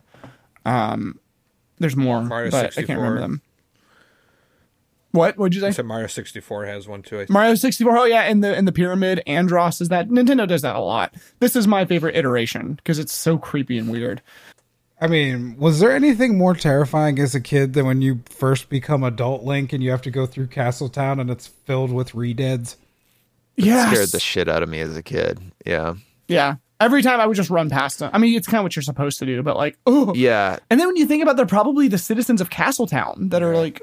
Zombies. Yeah, they're terrifying. As a as a kid, I never figured out that you could actually kill that enemy. So I thought they were unkillable my entire childhood. It wasn't until this playthrough that I realized you could kill them. Well, they're really hard to kill. Yeah. They take a lot it's of hits. Not, it's not just how scary they are and the fact that they scream, which is yeah. terrifying. Oh my God. It's how they attack you, which just mm-hmm. you feel you like your skin is crawling. You feel violated for what they've done. They yeah. wrap themselves around you and are just like sucking the life force out of you or squeezing you to death. And you're helpless to get away until they like detach. It's awful. It's awful. It's the same for the well boss with the, the hands mm-hmm. that come up. They grab you on the top of your fucking head and hold you still and you can't move. It's so scary. And then he like, he like waddles towards you, this like weird neck. And then he just like slowly bends down his face at you. Like, what the fuck, Zelda? like, like, again, like, it's closer to Silent Hill than it is a yeah, Zelda like, game. Am like, I playing and, a kid's game or reading Junji Ito? What's happening here? Yeah. Little column A, little column B. Whoever yeah. was designing, it's like they, they set up teams to design different areas of the game. And whoever was assigned to the well, I wonder how many times management had to call him into their office and be like, hey, man, like, I don't know. Like, you're on a different level here. We need to tone it down. So, I mean, I, I, I hear Steve's complaints. I, I, the game is not perfect. The visuals aren't perfect. I think it, it largely succeeds. I think it's it's just more just the texture. And another thing is, like, you know, I, I think Majora's Mask looks better, but they also used the stupid expansion pack. Yes. So, I mean, right. you could even just say, like, maybe even Nintendo knew that they could have done a better job with the textures and everything, so they... You know, well, um, Ocarina the, of Time was originally um, not even supposed to be on a cartridge. It was supposed to be on oh, the sixty-four right. disc drive, but that never got released outside of Japan. Um, so it was just kind of like a mad dash to get it on a cartridge, mm. and they didn't even know if they could do it. Wow. I think if you look at all yeah. the Zeldas that are out right now to this like day, and you look at like some of the ones that like, you know, like what looks... Like, what? Which one's aged the worst? I think Ocarina of Time is kind of up there. I think that's fair. I mean, again, I, I think it's just fair because of the technical. From see, in my, see, I think the, I think the the impasse we're running into, Steve, is that in my head, I very strongly split looking technically bad versus mm-hmm. like art art direction. Like like and and I do think that this game does suffer on a technical standpoint a lot. Even because, like I said, even compared to Majora's Mask, they had like how much extra memory did that thing, uh, RAM did that thing provide? I think it doubled it. Doubled it, yeah. Yeah, it doubled it. Like, they had double the horsepower, basically. And so, and I, I, I do agree on that standpoint. Um, but I think that this game masters its limitations and creates an iconic look better than a lot of other people. So, yeah. And, and for me, some people don't separate that as much, I think. I think some people, it's just like, it looks bad. I, like, I could separate it, but I, I think it's just something yeah. worth mentioning.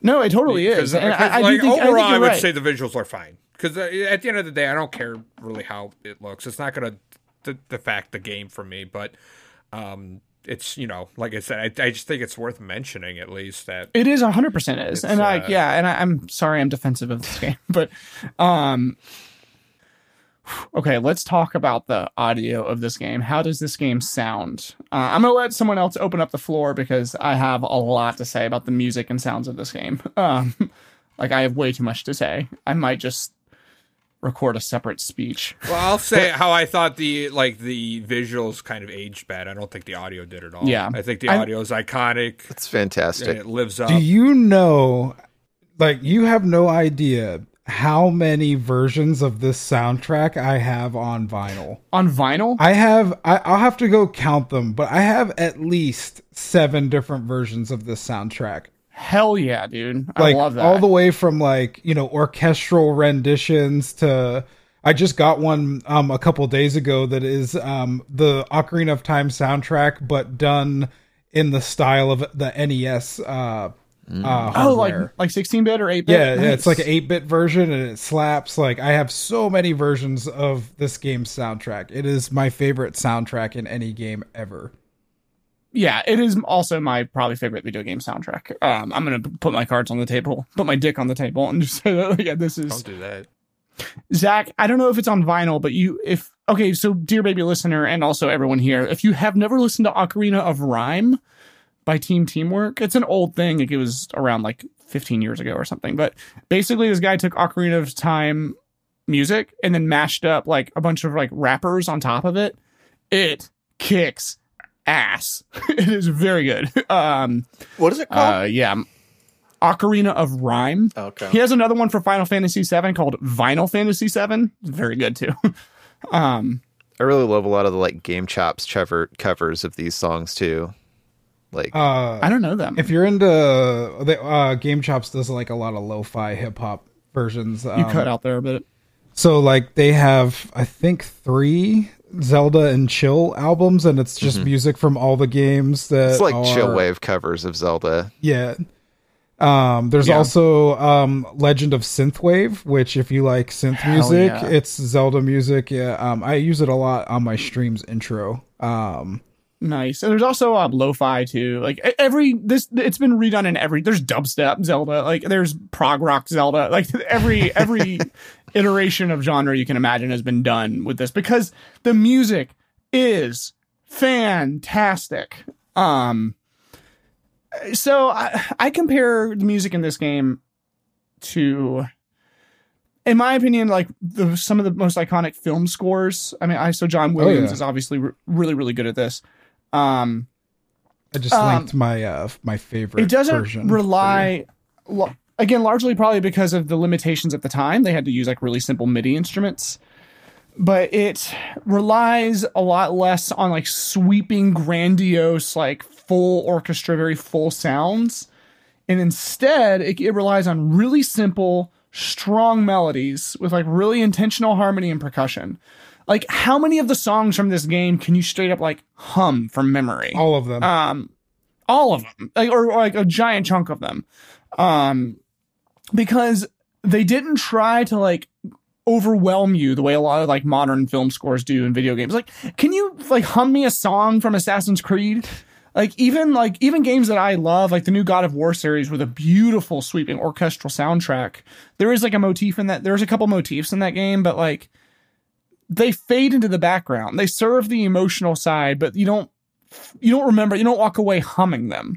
Whereas every single song from this game is just instantly memorable. Again, I, I John Williams is a really easy example to pull from, of like, everyone can hum the Harry Potter song, everyone can hum the Star Wars song, everyone can hum Jaws, everyone can, and same thing, it's like, if I say, like, can you hum Epona's song? It's like, yeah, I, I got it. it. Even, like, it's just so sticky, the, this music. Um, sticks with you.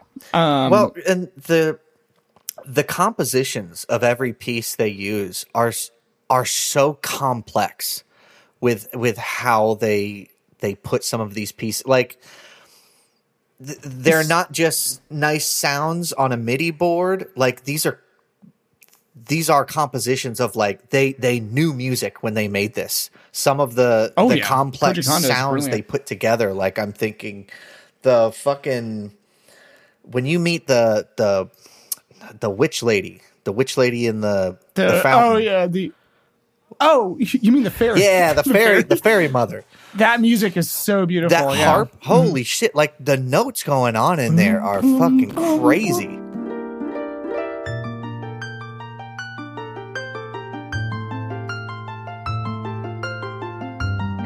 Um.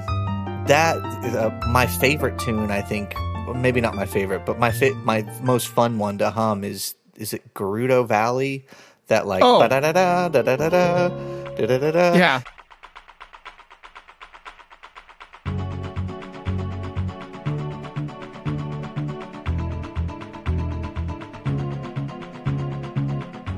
It's it's just such a the banger.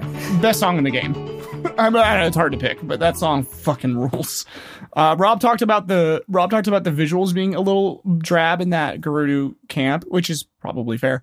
Um, but the fucking music makes up for it, yeah, and sometimes you're putting in a sense of place. Like, I think I it's so I think excited it's like that for a lot of the places too. Mm-hmm. In the...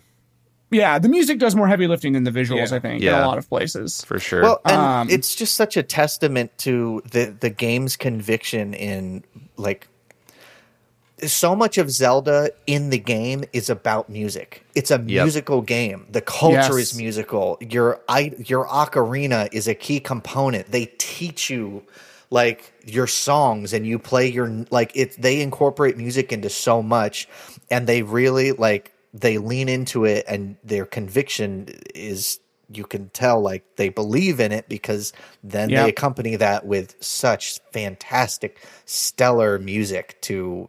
in the soundtrack. Like, it, it's such a musical game. Yeah. Yes, one hundred percent. It's in the spirit of the, the whole game is about music in some ways. Yeah. Um, and they use that, like, they use the ocarina especially to punctuate the most intimate moments of the game, where yes. like, it's the ocarina song, and the fact that it's just being played on the ocarina. I mean, I don't know, I feel like maybe there's a little bit more instrumentation in there, but like it it uses the music and the fact that you have to play the music to make these beautifully intimate yep. moments. Um, the Rob, that's such a good point, because one of my favorite musical moments in the game, um, and it's one of my favorite songs in the game here. I'll go again. I wrote like five pages about the music of this game. Hold on, let me find. I mean, you're not you're not the only one. Like this, yeah. this soundtrack is like studied. Like, it, yes. it is revered even outside of, like, video game circles. Like, I went in... to the... What the hell was it called?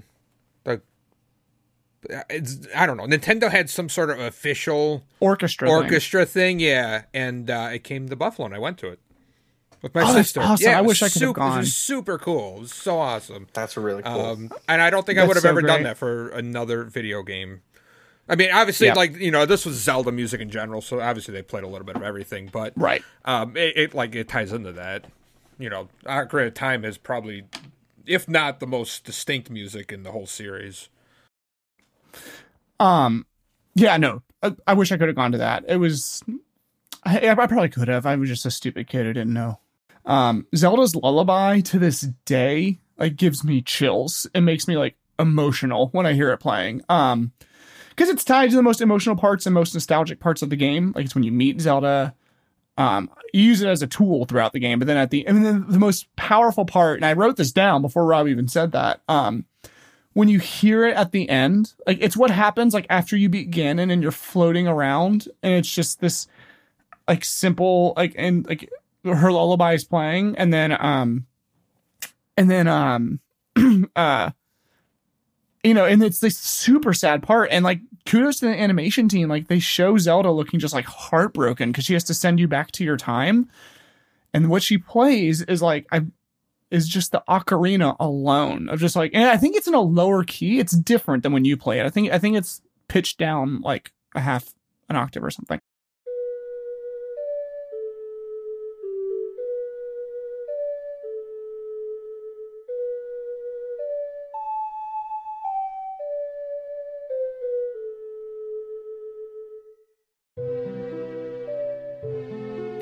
Um, and it's just the Zelda's Lullaby and just an ocarina. And then like, I don't know, like it's so emotionally effective in that moment. Um, super simple storytelling, but, um, again, using music as a shortcut to get to your heart is, um, immensely powerful. I think there's something and, to be said about that too. Cause like when I hear like music from that game in like recent media, you know, I, I like, trailers for Tears of the Kingdom or like yes. like whatever, like you, you pick up like that song and it's usually like more epic and or something, or you know, just like a different version, and it, it brings you right back to like when you were a kid, like oh my god, it's Zelda. one hundred percent. And it, it just it just connects to, to you, like it hits you right in the heart, like oh my god, it just floods back memories of like when you were a kid and you were playing Ocarina of Time, and um and obviously yeah. you wouldn't have those emotions if it wasn't for Ocarina of Time with the music and everything. Yeah, so much of like the Zelda lexicon music comes from this game. Like uh, other Zelda games, Koji Kondo and the composers for that game always do a great job. Um, but all of the iconic, like Steve said, we're like, okay, we're going to use a trailer. We need to like hit this emotional note. It's always an Ocarina of Time. It's song. It's usually Zelda's Lullaby. Um, now, am I am I but, missing? Maybe I'm just an idiot. Is the main Zelda theme not in this game? It is, the motif is welded into the um, overworld. Okay. Um, it's it's like, but it's like it, it's kind of buried in there, and it's really quick.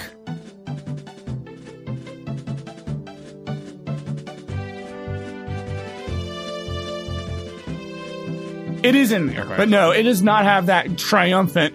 Because usually, uh, yeah, that's usually uh, the one you hear the like, most. But yeah, I, I, I'm yeah. thinking like I don't think it's in this game. But yeah, okay, it's buried in the overworld yeah, theme. Yeah. Um, and it's really quick. It's it, it's almost like a little like motif that plays on top of like mm-hmm. the, the orchestral like swelling. Yeah. Um, it doesn't get like a front and center like thing like it typically does. Mm-hmm. Um, um, let's see. We talked about the Great Fairy. Ma- I, I'm just trying to delete as many points can as I, I can because. Um, Uh, one song specifically I really like is the opening. Hit it. I'm going to hit every is song. The opening of the game, so... uh, like the title yes! crawl or whatever.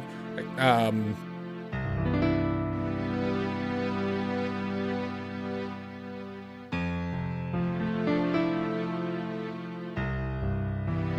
I love that, how it like fades in and then like you hear the piano and everything.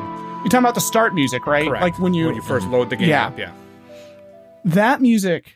Okay, so first of all, okay, yes, here we go. So that music is, first of all, gorgeous. You know, just like this, like slow, like I think harps and strings, and then like the the lone ocarina, like mm-hmm. playing so like solitary. And what's so what I love so much about that theme, the opening theme to that game, to this game. Um, first of all, it's beautiful. Second of all, it is not a call to adventure. Like, think of, like, how yeah. a FromSoft game opens, where it's like, bah, bah, and you're like, oh, fuck yeah, let's go. Like, this, like, it opens up with this thing that, like, even though it's an adventure game, it is, like, a mournful, wistful, nostalgic sound. It is the sound, um, it's contemplative. And I think it's hinting at the true nature of the core of this game. I think why this, I'm going to get to later, why this game resonates with so many people. It's not... And it, it's not at its core about the adventure. It's about the, the the it's about growing up, and it's about nostalgia, and it's about losing something. Um, it's so good, and it only appears at like the title screen too. Like it's not uh, it's not like referencing any other music in the game. It's just this one lone. It's like it feels like you're like almost like Link is playing it alone, like somewhere, like like like maybe be- between like like you t- resting for a night with Epona or something. I don't know. I'm sorry, I'm doing a lot of editorializing, but um, yes, that opening theme is beautiful and perfect. I think this is hands down Koji Kondo's best work, period. His best work, period. Yeah. um, yeah, it, it's a master. It's a masterpiece. The soundtrack to this game, in my opinion. Um, it's. I just think it's funny that, like, I think they knew that their music was so good that in a very comedic, hilarious way, they put it in the game when you sing Sar- Saria, Saria's song, when you play it for the Goron King, and he oh, loses yeah. his absolute shit. He goes ballistic yes. to that song. Because throughout the game up to that point, I remember several times I'm like, man, this music is so good. This music's banging. This is awesome. And then you play it for him, and he just goes fucking crazy. And he's like, this music is so good. And I'm playing it. I'm like, I know, right? I just thought it was a nice touch for them to pat themselves on the back and throw that in the game. It is funny, like, the power that your music has over people, because it had, like, you have like that instance, but then you also have like the uh the, the guy, guy who's cranking it in the windmill for seven years. Yes. Um but like, you literally drove him insane with your song. Cranking the music box, by the way. Yeah, just crank it. Crank it. We don't go into the windmill. Just the fact that you, like, drive him insane. Like, he's gone insane, right? He's crazy. Yes. Yeah. He's, yes. And, and because of you. Yeah. Because you played three fucking notes yeah. on your ocarina. um, which is another thing about all the ocarina songs specifically. Um, they are all so memorable. And he composed, what was it? I think twelve ocarina songs that you have access to or something like that. I, I don't know the exact number. With he didn't even have the entire musical staff to his disposal. He had, I think it was five notes. He had five notes, and he made twelve different songs, all of which immediately iconic. Mm-hmm. Um, amazing. Fucking incredible. Um, I want to, this, this might be gameplay. Um, No, hit but, it. But, like, the Song of Time is supposed to be, like, this super, like, powerful song or whatever. Uh-huh. And, like, like compared to, like, Majora's Mask, like, all you do in this game is just, like, move blocks around. Yeah, it's true. It's like, the power to move a block. Yeah, it's like, like, I don't know. It's just funny, but whatever. That's pretty true. That's pretty but, like, in Majora's Mask, it's like, oh, shit, like, you're turning back time, and, like, it's like, that's, yeah. like, the song. But, I don't know, it's just something... Something no, to laugh over. Because you really um, don't use it for, like, anything other than that. Yeah. No, it's true. Yeah. Um, that's really true. I never thought about that. That is all that song does. It's the two guys in a van of the Zelda universe. They just move blocks around for you. Yeah. um, I'm thinking about the last time we went really off on, like, music, and it was um, Donkey Kong Country. Mm-hmm. Like, we went, we raved and raved and raved about the music. Um, And what's so cool about Donkey Kong Country's music is that it felt in some ways really experimental. Like, there's like this weird, like, like jazz and like, I don't like, I, and, and, and just these like weird themes and sounds and feelings. And I feel like Ocarina of Time's almost the opposite. It's, it feels mythic. Like, it feels like when you think of a ranch, Lon Lon Ranch is what a ranch sounds like. When you think of, um, When you think of a bustling medieval town, like, yeah, of course it's Hyrule Castle town theme. Like, it's just, they went for the opposite as, as opposed to trying to, like, do something, like, crazy different. They went with what you would expect, but then executed it so well. And that's almost harder in some ways of, like, okay, we're going to, like, make a super stereotypical ranch sound, but we have to make it sound great. And, I mean, and and tying it to Eppono's theme and, it's so good. We could also talk about, like, the non-musical sides of sound. Yes, um, that's a good break the... before I go back to talking about the music. Because, I mean, they're, like, I think the sound design is fantastic in all places. I really love the way, I know, like, all Zelda games do this now, but just, you know, like, the way that they use a subtle hint of sound to, like, give you a sense for what a character's voice is like, you know? Mm-hmm. Oh, yeah. Yeah. Um, and, Uh, and every and every sound is so musical. Yep. So, like, there's no sounds, and this is true, that's carried over into current Zelda two, and really just Nintendo does this, but there's no sound that's just like a, or like a, like, every sound, every, like, like, everything you do is a little song and a little bit musical. I mean, when um, King Jabu moves over, you're like, whap, whap, Yeah. But even that's kind of yeah. like a, like a it's it's not the sound of a fish scraping. Yeah. It's this uh, you know like it, it's it's a heightened sound of everything. Again, we we talked about this with um, Super Mario World, about how everything sounds like not what it sounds like in the real world, but just like what it should sound like in this world. And everything is just musical and pretty. Mm-hmm. Even the ugly stuff, like Jabba Jabba, like Or, or King Zorro when he's moving, going wah, wah. Like that's like, it's not gross because he's a giant fish man scooting across stone. It should be. It's cute. It's adorable. It's lovely. Like it's like yeah. Um, and um, the chest opening sound again. Like in some things, I would just be like a ba-ba or whatever. But in this one, there's like this this build up, this anticipation. The and then. And then you have five more rupees than you did before. Yeah, exactly. Yeah. Um, yeah. It's gorgeous. I like how, um, um, like, when you're running around and, like, wherever, I guess, um, and, like, it's nighttime, the music stops, and all you hear are, like, the crickets and, like, yes, like, the howl, or the, the owls, and, like, you know, just, like, it, it kind of, like, you know, it feels like, oh, everyone's asleep, you know, which, yes. which is kind of cool. And then, like, the um, morning comes and, oh, there's the sounds again. Everyone's awake and blah, blah, blah, blah, blah. Yeah, and, like, the daylight, like, the sound of the morning. Mm-hmm. Like, it does yeah, that whole, like, overture. And everything, yeah. I have the chicken food. crowing um, and uh, the wolf howling and everything. Yeah. Um, another one of my song, one, another song that stands out that I want to give, because I tie it to Zelda's lullaby for intentional purposes. Um, Sheik's music, whenever Sheik shows up, like, Sheik's theme.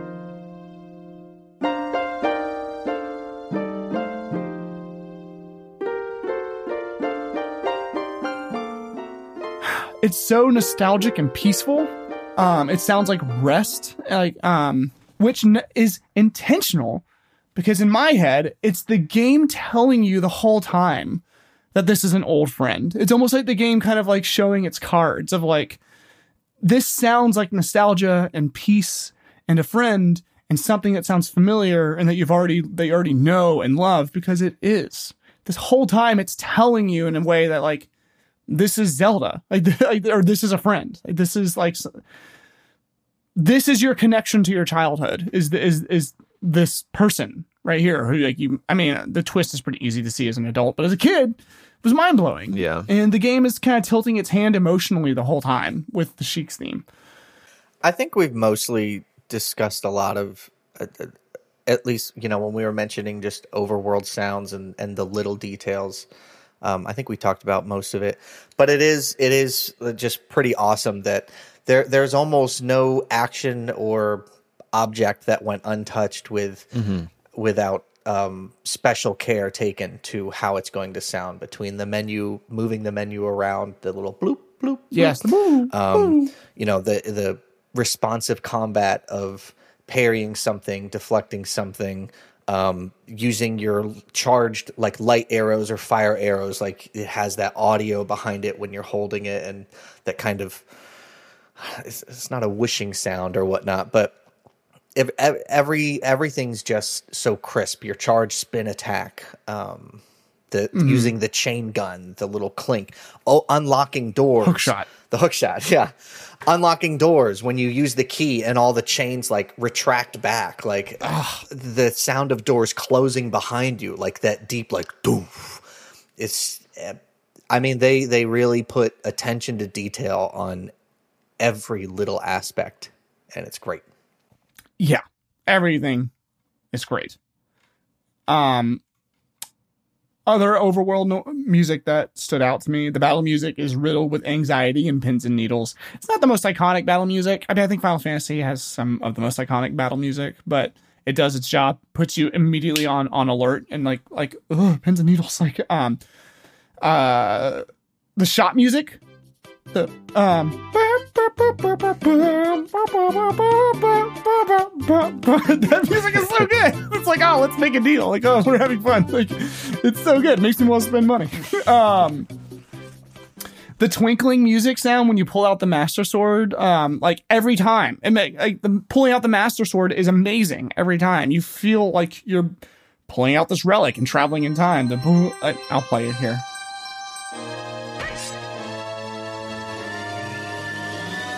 There you go. Um, uh, Does that mu- that that music's reused from uh, Link to the Past, isn't it? It might be. I don't know. I, I don't know Link to the Past wrong. music nearly as well. Yeah.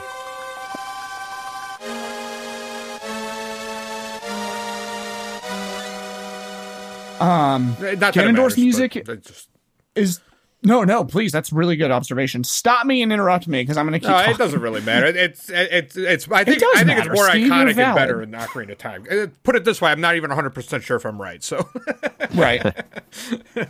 In in stark contrast to the um all the overworld music and character themes, you have the dungeon music and dungeon sounds, which are the exact opposite because they are all foreboding and terrifying. If you listen to them alone, like you listen, obviously they're scary in the temples, but even the minor ones sound scary. The only one to me that doesn't sound scary and sounds a little bit friendly and a little bit inviting, almost more like curiosity, is the Great Deku Tree because it's the first one and this person is not an enemy.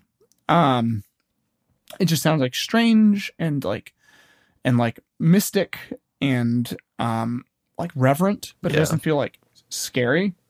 The Fire Temple music. I, I should just do a whole separate episode on the music of this game, honestly. Um, Which version though?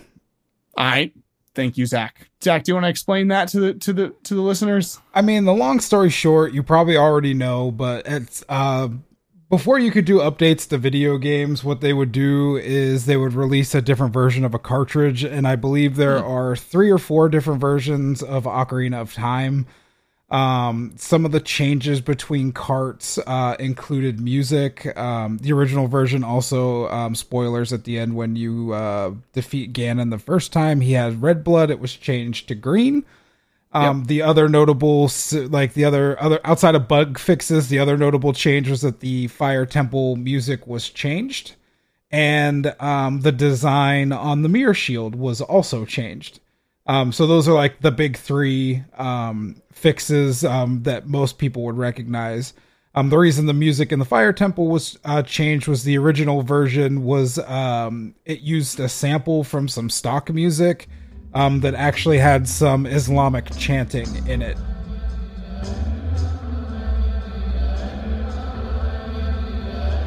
And Nintendo legendarily has an anti, well, I wouldn't say it's anti, but like a non-religious uh, visuals and motifs in their game. Uh, any game, like it's just a hard no, um, which is kind of weird because in the original Legend of Zelda, Link had a cross on his shield, but let's not. Oh yeah. Um, but they famously are known for not having um, religious symbolism or imagery uh, in their games to avoid controversy. So Um, the Fire Temple song um, ultimately got changed um, on one of the re-release carts. Now, do you have the version that didn't get changed since you had like the original? Yeah. Yeah. Okay, yeah. That's cool.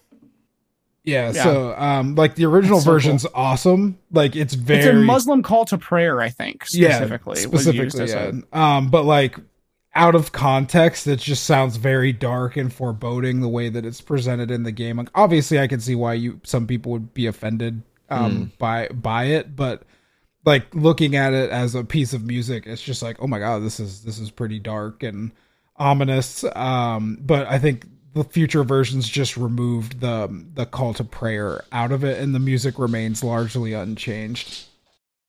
Um well, they added a different chant, which is a terrifying chant. Again, if you listen to Fire Temple music, I, I was listening to the modern one, not the other one. The other thing they changed about, Zach mentioned with the shield, is they did use like a Muslim symbol. Um, yeah, it was like I, the moon and stars, and then they changed yeah, it. So uh, I don't know. I'm not going to touch that with the. I, I I think it was a wise decision to change that stuff. Um, but the version that is na- that you get now, if you play the game, um, it's similar to Dodongo's Cavern. It's mostly low, rumbly um, bass. again, I'm going to use some medical jargon, or no, musical jargon. um, there's a tiny little tritone flourishes, which are super dis dissonant. Um, and then that there's the chanting they replaced it with, I think, is even more scary sounding than the original yeah, um, call to prayer that they, yeah, I, I think I think they did a good job of replacing it. Um, because it's like this weird syncopated rhythm. It starts off with this low chanting, and then there's this high-pitched chanting, and then there's this mid-pitched chanting that all come in together. Then they're playing on top of each other, all at syncopated rhythms, and all with like what sound. I didn't, I didn't analyze the the harmony, but it sounds extremely dissonant. And again, like every dungeon is just scary, um, and you don't even know you're being scared. You just uh, like, especially as a kid, it's just like this stuff seeps in subconsciously. Hmm. But by far, the most terrifying is, of course, the Shadow Temple. So um, building off of that, like I quickly pulled up a list of like the actual changes, and that's uh-huh. that's what the Fire Temple music is. It's a remixed version of the Shadow Temple uh, chant. Hmm. Oh, no wonder. Okay, gotcha. Um, because what I was gonna say about the Shadow Temple is that they have these like, oh, it's called like glissandos all throughout it, which sound like wailing. It's terrifying. um, and then um, the other thing that I wanted to point out about the Shadow Temple is there's foreshadowing in the Shadow Temple, because what is the percussion of the Shadow Temple, everybody? Does anybody know? It's bongos.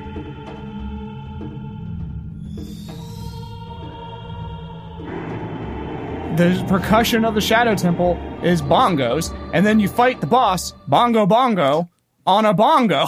I technically, I think it's a djembe, but most people don't know the difference. But like the the, the level of shat foreshadowing the, the boss, it's brilliant. It's fucking amazing. Anyway, okay, I think I'm done. um, uh, the Kotek and Koum's witchy theme is menacing and playful. Water Temple sounds like cascading water. It's all just perfect. It's all just amazing. It's it's a it's, it's a ma it's a masterclass in it's a masterclass in music design. Yes. It's uh yeah, it's just so good. Yeah, it's um it's been called um um leitmotif in reverse. Uh so uh instead of music announcing a character, um the music uh introduces the environments. Introduces the what? You got cut off there. The environments in the game? Yes. Oh, yeah. That's so. That's such a good way of thinking about it. Yeah, I mean, because some characters have motifs too, but then there's also all these motifs associated with different mm-hmm. places and things that happen. That's really interesting. It's unique to games because, like, it's really common language in movies for a place to have a motif or for a person to have a motif. But games um, have a motif of like what you're doing, like you're shopping now, or you're, like, you're exploring now, or you're getting a thing now. Um, I don't know. It's it's interesting, unique language of games. I never thought about. Okay, y'all, let's talk about the gameplay. How do we feel about how this game plays? Um, I will open up the floor because I just had an hour-long soliloquy about the music, so I will let someone else say something. Uh, I think it was um, great. You know, um, it was still in the early stages of three D gaming where everything was still trying to be figured out, but... Um, Like, I think Z-targeting was great. It was a fantastic way to handle the gameplay. Um, I really loved um, how with the combat, um, instead of just trying to go with more of a medieval sword and board style uh, combat, it actually heavily draws inspiration from uh, Chanbara, which is um, like samurai sword fighting. Um, you can see that in a lot of the fights, how it's set up where... You know, if you're fighting um, like a Deku Nut, you're locked on, you're facing each other, going in a circle, trading blows. Um, I think for, given like the limitations of the hardware, um, the uh, made for alien hands controller, that the N sixty-four controller is like, um, I think given what they had um, to work with, like it just, everything in this game feels like so many different ideas that were just pulled off in almost perfect ways, and just hmm. things seem to work out uh uh pretty much in every aspect of this game. Like um you know uh going out, you you had a sense of exploration, which is what, you know, one of the core things about Zelda was, like, the original N E S Zelda was, um, you know, supposed to just be an open-ended adventure. You you go you go on an adventure. This game feels like an adventure, even though it's pretty linear. Um, you can't just go do what you want, um, but you know, you can go play around in, uh, you know, a decent enough sandbox uh, for the time. Um, you know, getting weapons and uh, items felt good. Like, you know, there is things felt logical. It's like, you know, you get the hook shot, you can go revisit previous uh, areas and find new things. Uh, collecting the scuto- the gold scutolas, you know, you unlock new things as you did that. Um, it just felt like a very good, uh, solid gameplay loop uh, for me. Yeah, so um, I feel like the combat is the weakest part of the game. Um, I, that is a really great point of saying it, it's more it's more akin to Japanese sword sword fighting style as opposed to sword and board, like, mm-hmm. just brawling style. I, I've never thought of it in that yeah. context before. That's a really good point. Um, uh, I mean, so a lot of noise has been made about how the combat has not aged well with Zelda or with Ocarina of Time. Um, And I do think that that's probably the most valid criticism of, like, so much of the... Uh, this is not my point. There's a very famous video, I can't remember who does it, but of someone pointing this out, that a lot of the combat is waiting, is sitting there waiting for stuff to happen. Um, but putting it in the context of, like, Japanese sword style just makes it feel so much more important. Like, that's such a good, like, way of framing it, Zach. You t- way to turn a flaw into, like, a positive. Um, I'm at, I still think that the sword fighting is obviously, like, the weakest part of the game. I, I don't play Zelda games for combat, uh, really. Um, I play Zelda games for exploration and, and puzzle solving. And and to me, the Ocar- Zelda dungeon, specifically Ocarina of Time, is the pinnacle of puzzle solving for me. Um, some people don't like that kind of style of puzzles, but, like, the whole, like, puzzle box dungeons is the most satisfying thing to solve for me. Um, fun fact, when I was a D M for D and D and I would make puzzles, um, Zelda dungeons were how I designed puzzles. I, I, I, uh, I would design dungeons, um, which arguably doesn't work for D and D because D and D is a totally different rule set and doesn't like, it, I, I, I'm not going to get into digress into like D and D design versus whatever, but yeah, I, I just think that The puzzle, the the, Zelda, the Ocarina of Time puzzles are so satisfying, especially the adult puzzles, the adult dungeons. I feel like the kid dungeons are like more annoying and rote, but the Forest Temple remains like one of my favorite dungeons of all time. I actually really like the water dungeon. Oh, come um, on. I know, I know, I know. I just sound like a stan. I just sound like a simp. I know. Um, um, I can't agree with uh, that one. I, you can't deal with that one. Yeah, well, here's the thing. The water temple's annoying because of the mechanics, mm-hmm. which is a, which is a flaw of the game. Of like switching items is a pain in the ass, especially for your boots, which the three D S version fixes. I think it makes it a, a yeah. C item, which is way more sensical. Um, and then having to like play the ocarina every time you want to raise the water level, which is like fifty times that dungeon. So like there's like there's friction that needs to go away because by and large, I think the game is actually one thing I I really feel about puzzles in video games. Personally, this isn't like a, a a rule, but I like it when video games that have puzzles make it to where once you solve the puzzle, executing the solution is easy. Mm-hmm.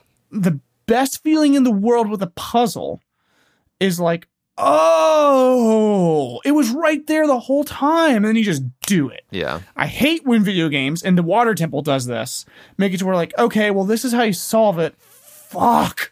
Okay, now I gotta go do this, yeah. or now I have this like physical challenge I have to do that's really hard to execute. Um, and the water temple is the worst offender of that, where it's like, oh, I have to raise the water level, and that means I have to go up and do the like water changing like three times. Oh my gosh. Um, yeah. Well, and I think it's like the puzzle, which at least for me has the most like easy to miss thing that can just like fuck you up.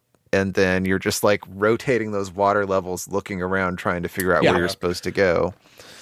It's true. Um, but if you could if you could change the water on the fly, which I think doesn't yeah. the three D S also let you do that? Doesn't it also let you? I don't think no, so. You still have to go to I the think thing. You still have to go. I could be wrong, but I think you still have to go yeah. to the thing. Yeah, and that's really annoying, and that's inexcusable. Like, that is objectively a flaw. Like, to me, like that that is padding game length, and it's just annoying. Well, that is, that's the main but, problem with the Water Temple is the the the the switches, quote unquote, the where you change the water level. They put them in. The place is confusing as hell because it's yeah. vertical. Yeah, and it's really hard. The, It's so hard to find where, not only where, what, like where the room is that has the thing, because it's just, you get lost so fucking easy on that level, but then not knowing if you went to the right one that raises the water at the right size. Mm-hmm.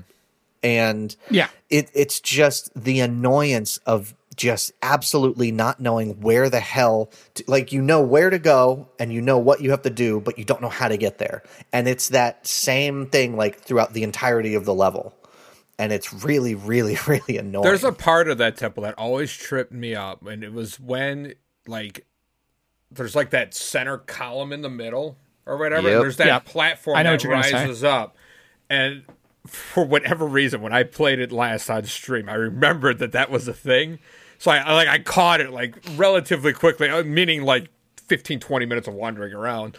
But I, yeah. I remember like the first time I streamed that game, it was like hours. It was like yep, hours of just too. like, what yeah. am I doing? Where am I going? But but this yeah. time I remember it, and I was so happy. I was like, oh yes, I'm so happy. It only took me twenty minutes to remember this as opposed to like three See, hours. That's That it's so good you pointed that out, because that is, I think, like that specific part is I think a part a lot of people get hung up on and don't like the water temple. Because everyone's for, checking that, the side you, rooms, right? Exactly. Mm. But that part doesn't bother me. That's the part where I'm like, I think this is actually good dungeon design yeah. because, first of all, it forces you to be observant and to like look around everywhere. And two, you may not remember this, but again, I have this game tattooed in my brain. When you raise the water level, the little cutscene shows you that happening. It shows the thing rising and shows like there's a hole there, and you have to pay attention, but they show it to you. Um, and so that why, and, and again, like as a kid, I, I straight up didn't see it. I had to use the, the guide, like one hundred percent. It is hard. It is a hard thing to notice. But if to me that it's on the borderline, but that still feels fair. What, what is annoying about the water temple is the fucking water changing. What they should have done is like, make it to where to get to a water changing thing, you get to it, and then it unlocks the ability to un- like raise and lower the water mm. level from anywhere. Like, okay, you get this, and it lets you unlock, it lets you lower the water to the bottom level anytime. Yeah, you get this, it lets you unlock the water to the middle level anytime. You get this, and lets you raise it to the top level anytime. Which would have had to be a complete redesign of the dungeon because. Anyway, I, but that that is to me the, the gravest sin of this of the water levels. That if you fuck up once, and then you can't even like get to the different rooms without raising the water level along the way. So it's like to get to what I can't remember if it's the top or the bottom one. You have to raise the water to the middle first, yep. and then like go through the middle section, and then and, and that's the part that I think fucks up a lot of people. Um, They should have had all the switches on the wall in one spot and then just let you figure out. It's like it's you it would know, have changed the level, but yes, the, that would have been like more three cup water game where you have to try to fill something to eight gallons and you have two other cups with different size gallons. Yeah. Mm-hmm. It, imagine if in fucking Resident Evil two, when you're going to fill the gas canisters in the lab, you know, you have to change the yeah. levels. Mm-hmm. Imagine Which, if to change, it, if they put three different locations, yes. you can change it once oh on one corner of the map, and you had to run each time. That's how frustrating it is playing the water temple. Yeah. That's what it feels like. Yeah. Yeah. So that is a flaw. That's a flaw. I mean, and so much so that when they did the three D S remake, like they changed the difficulty of the temple. Yeah, it needed a rework for sure. But water temple aside, I think every other temp- every other temple is fucking amazing. Is is the kids ones are a little easy, and Jabba Jabba Jabba Jabba is annoying too. Water levels just suck. Every game, water levels just kind of suck. No one likes water. In my opinion. Water needs people need to stop making water levels. It's always a bad idea. They they they yeah. suck. It's true. Like, I don't. I don't know what it is. Not about only, it. Like, not only was that the shittiest temple in video game history, but they also had the audacity to put Dark Link in that fucking temple, oh, and that shit oh, sucked yeah. ass. Oh, oh my! God. He is the most unfair bullshit enemy that That's I've ever true. encountered. He was not fun. He was awful. He does suck.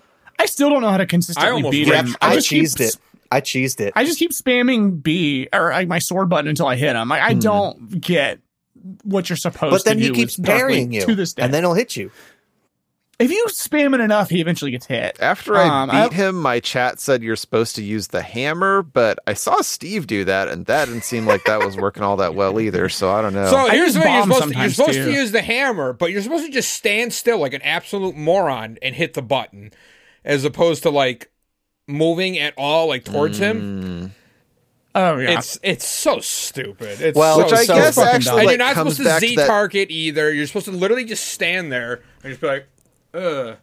I feel like that comes back to that thing that Zach oh. was talking about, where like the combat is pulled from that like samurai combat style, but the game I think oh, doesn't do yeah. a good enough job of explaining to you that that's how the combat's supposed to work. So like if yeah. you don't realize that, which I don't. Like none of us did, it seems like, um, if you don't realize that the combat is actually about waiting and looking for your moment to strike, and the game hasn't really like told you that, especially if you're a kid, then like that boss is just brutal. Well, and Dark Link, to my knowledge, does not telegraph, like, yeah. now's the time to strike. Yeah. I don't think. Maybe he does. Maybe I've just literally never been patient enough to sit and watch him. But, like, um, I use bombs, too. Bombs are pretty effective. I used the, uh, um, the, like, fire spell on him. But I only oh, had, like, so much oh, magic yeah, see, for like, that. Look at this, though. Like, like, look at what this game is. Like, maybe, maybe Dark Link is secretly the best boss. Because... look at all the different approaches we've just mentioned. That's like, true. Look at how much it's like, as opposed to like hit the glowing red thing. Like, maybe every boss should have been more like Dark Link. No, no, more... there's no bright side. Dark Link sucks ass. There's not. And if you're out of mana, out of magic, you're fucked. You can't get it anywhere else in the temple. And the yeah. not to mention when you die, the run back to him is is fast. It's There's that so room before that's like you have to raise the thing, then lower the thing, and then raise the thing. Like the little dragon statues or whatever they are. It's so stupid. It's oh, such yeah. a waste oh, of yeah, time. That's... It's such a waste of time. Yeah, I think the Water Temple, it, it stands alone as the single worst t- terrible temple and dungeon. All the other ones really are fantastic. Yeah. yeah. It's just that one that sucks. I, I think the combat, I, so Steve pointed out how the visuals seem kind of like outdated and mm-hmm. stuff, which is true. I think the combat is where this game really feels the most outdated. Yeah. yeah. Um, where it's like, if I, if it, like, the combat is the only thing where if it came out today, I would be like, ugh, like, yeah, yeah. that's fine. Like, um, I, I think it makes up for it in spades with the, with the exploration, mm-hmm. which is why I play Zelda games. It's like, that's kind of why, like, I don't know, like, um, yeah, I don't know. I my opinion on on Breath of the Wild and Tears of the Kingdom has been slowly turning, um, to much to probably to Zach's joy. Um, but uh, I, I I think in some ways that like Breath of the Wild it kind of like improved on the combat system of making it more engaging. Like when I was playing Tears of the Kingdom, which I still have not played much of, I'm just gonna have to do that like years from now. I'm just I, I whatever. Like when I'm doing this combat, I'm like, okay, it is harder, but it's almost like this isn't why I play Zelda, guys. Mm-hmm. Like, stop. Like, let me. I don't know. Like, I, I, I don't know how I feel about the combat because on the one hand, it's like it's not as engaging as certainly by modern titles and even other titles of the time. Um, uh, but at the same time, it's like that's fine for me because that's not what I'm playing this for. Yeah, like, it's almost like it's just it's just there to kind of like be an extra little obstacle on your way to solving this puzzle. Mm-hmm. Um, yeah, and so I, for me, it works in that sense because that's what I'm looking for in a Zelda game, and I'm looking for I'm looking for it in a Zelda game because of this game because that's what this game established. Um, but then like, but if you compare it to the grand scope of just games in general. Yeah, it's really shows. I think it shows its age. Um, Here's what I don't know. I, I feel like I can't give the combat a pass based on its age, because maybe it's the Z, maybe the Z targeting just made combat boring. I understand it, its necessity from going into three D. It would be really, really hard not to have Z targeting. Still used to this day. Yeah. But, I mean, like yeah. Elden Ring is. But I think the game, the game did nail really, really good combat in one specific circumstance, which they could have replicated throughout the game. And I, there's one boss. It's not, a, I don't even think it's a boss. The big fucking beefy ass dude in the Gerudo Fortress with the, yes, the two-handed axe. That's I think that is the, the singular the most fun enemy Dark Nut to fight against. He's really fun. Combat felt incredibly satisfying. Now, there were a few factors I think that contributed to that. One is the environment actually played a critical role in that fight. Mm-hmm. Where mm-hmm. he would slash down the pillars and they'd break into hearts. So your your mind is like you're attentive to every detail because you want to kite him toward these areas so he swings. But just the responsiveness of the back and forth fighting that character, something about it, like they nailed it. It was really, really good. But it's he's the only one in the game that feels that way. So I I think they could have achieved more of a better combat system if they took whatever worked in that and replicated it for a few more generic monsters throughout the game. And if I'm like not mistaken, there's no like waiting involved with him either. It's just he just takes exactly. a lot of That's hits. W- so like you could that hit is him, the thing. yeah. Because like the blocking, the blocking is just like the annoying shit. Like when they like the Stelfos putting their shield up, or like the Gerudo like blocking with their swords, or like that's the annoying shit. Because you're just like eventually get to a point where you're just like, all right, hit him, hit him, hit him, hit him, hit him, and like sometimes you hit him and sometimes you don't, and there's really like no rhyme or reason to it. Maybe I'm just bad. I yes. don't know. one hundred percent I mean, and uh, to be fair, that is more realistic. Like, I mean, my understanding of like old timey combat with sword and board with a shield is like you fucking use your shield. You didn't like bob and weave necessarily. I mean, I, I don't know. I'm not a combats expert, but like it makes sense. Like logically, like if I have a shield, I'm going to use it. Like I'm going to block attacks. I'm not going to try and like matrix my way around attacks, but it makes for boring gameplay. And, and it's the fact that the Dark Nut is active the whole time. It is either swinging or open up for attack. It is never blocking. It is either dangerous or open. Hmm. And, um, and again, like, not to come back to the other giant game that we always talk about, but like FromSoft games have this nailed. Like you are either always actively deflecting, like in Sekiro, um, your your shield. If you're using your shield, it's costing you something. You're not just holding a button, um, or you're dodging, and then like there's openings to attack. I can, I, again, this game came out like what fifteen, twenty years before the first Demon Souls or whatever. I don't know the timeline, but but you know, but uh, we don't judge game eleven years. I want to say eleven years. So we don't judge games. Again, it's not fair to be like, I can't give this game a pass because I often don't give other games a pass for their age. Um, I mean, it's a tricky, it's a weird, blurry line. Um, it is a thing where but, like, this is one of the games that set like how games work in three D. Um, you know, so like they, they did the best they could, but there was also room for improvement. And I think it's fair to say that both of those things are true. Yes, one hundred percent. That's a great way of putting it. Um, I think I'm only more critical and harsh on them with the combat because because they did nail it at some point in the game with that character. Hmm. If he didn't exist, I'd probably be a lot yeah. more, oh, it's an yeah. old game. It's the first one, three D. Like they, they're figuring stuff out. But they, they had it. They had it for like a moment, and it was really good, and then that was all you got. Um. Yeah, well, I mean, my guess is that, that my guess would be that that enemy came along later in development, and that they mm-hmm. were like, "Oh fuck, that's how we should have done it." But I mean, like, you know, on the other hand, I mean, I said this about Star Fox, and I'll say it here: like, that's not really an ex for a company as big as Nintendo specifically. That's not an excuse because if a game needs more time to bake, let it bake, baby. Like, um, so yeah, I mean, that's a good point, Q. It's like they they had they they were this close to, to success or whatever, and of to greatness. I mean, it is greatness. The game's great, but for combat specifically, they were this close, and they and they kind of blew it at the at the uh, at the finish line. Um, I know there, there there was another part that annoyed me about this game was uh, I, I think Rob was there for that, but I was at the Ganondorf boss fight.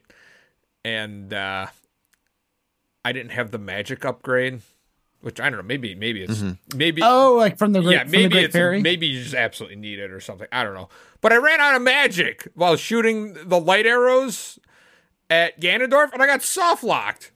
Yeah, I had to friggin' just did you sit there and die because I like ran out of oh, magic. There was no ma- he yeah, went there was down no, and like, broke magic the pots. There was not a single magic one in any of the oh, pots he broke. Yeah, yeah. that's so what I, I was about to say. Like, that's what the pots like, are. I had like so, I had so much health. I was like plenty fine, and it just I just mm-hmm. ran out of magic and died. That's yeah. It wasn't yeah, even like oh I missed my shots or something or I wasted my magic. It was like no, I was hitting every shot. I just died. Yeah, it does suck that you can get soft locked in the final boss. So.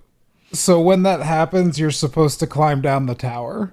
Um, there's plants at the bottom of the tower. No, there's no, pots, he, but they were they down. Didn't give me. Yeah, they didn't give me yeah. any magic. They didn't give me arrows. He broke and every R N G item there him. Was to break.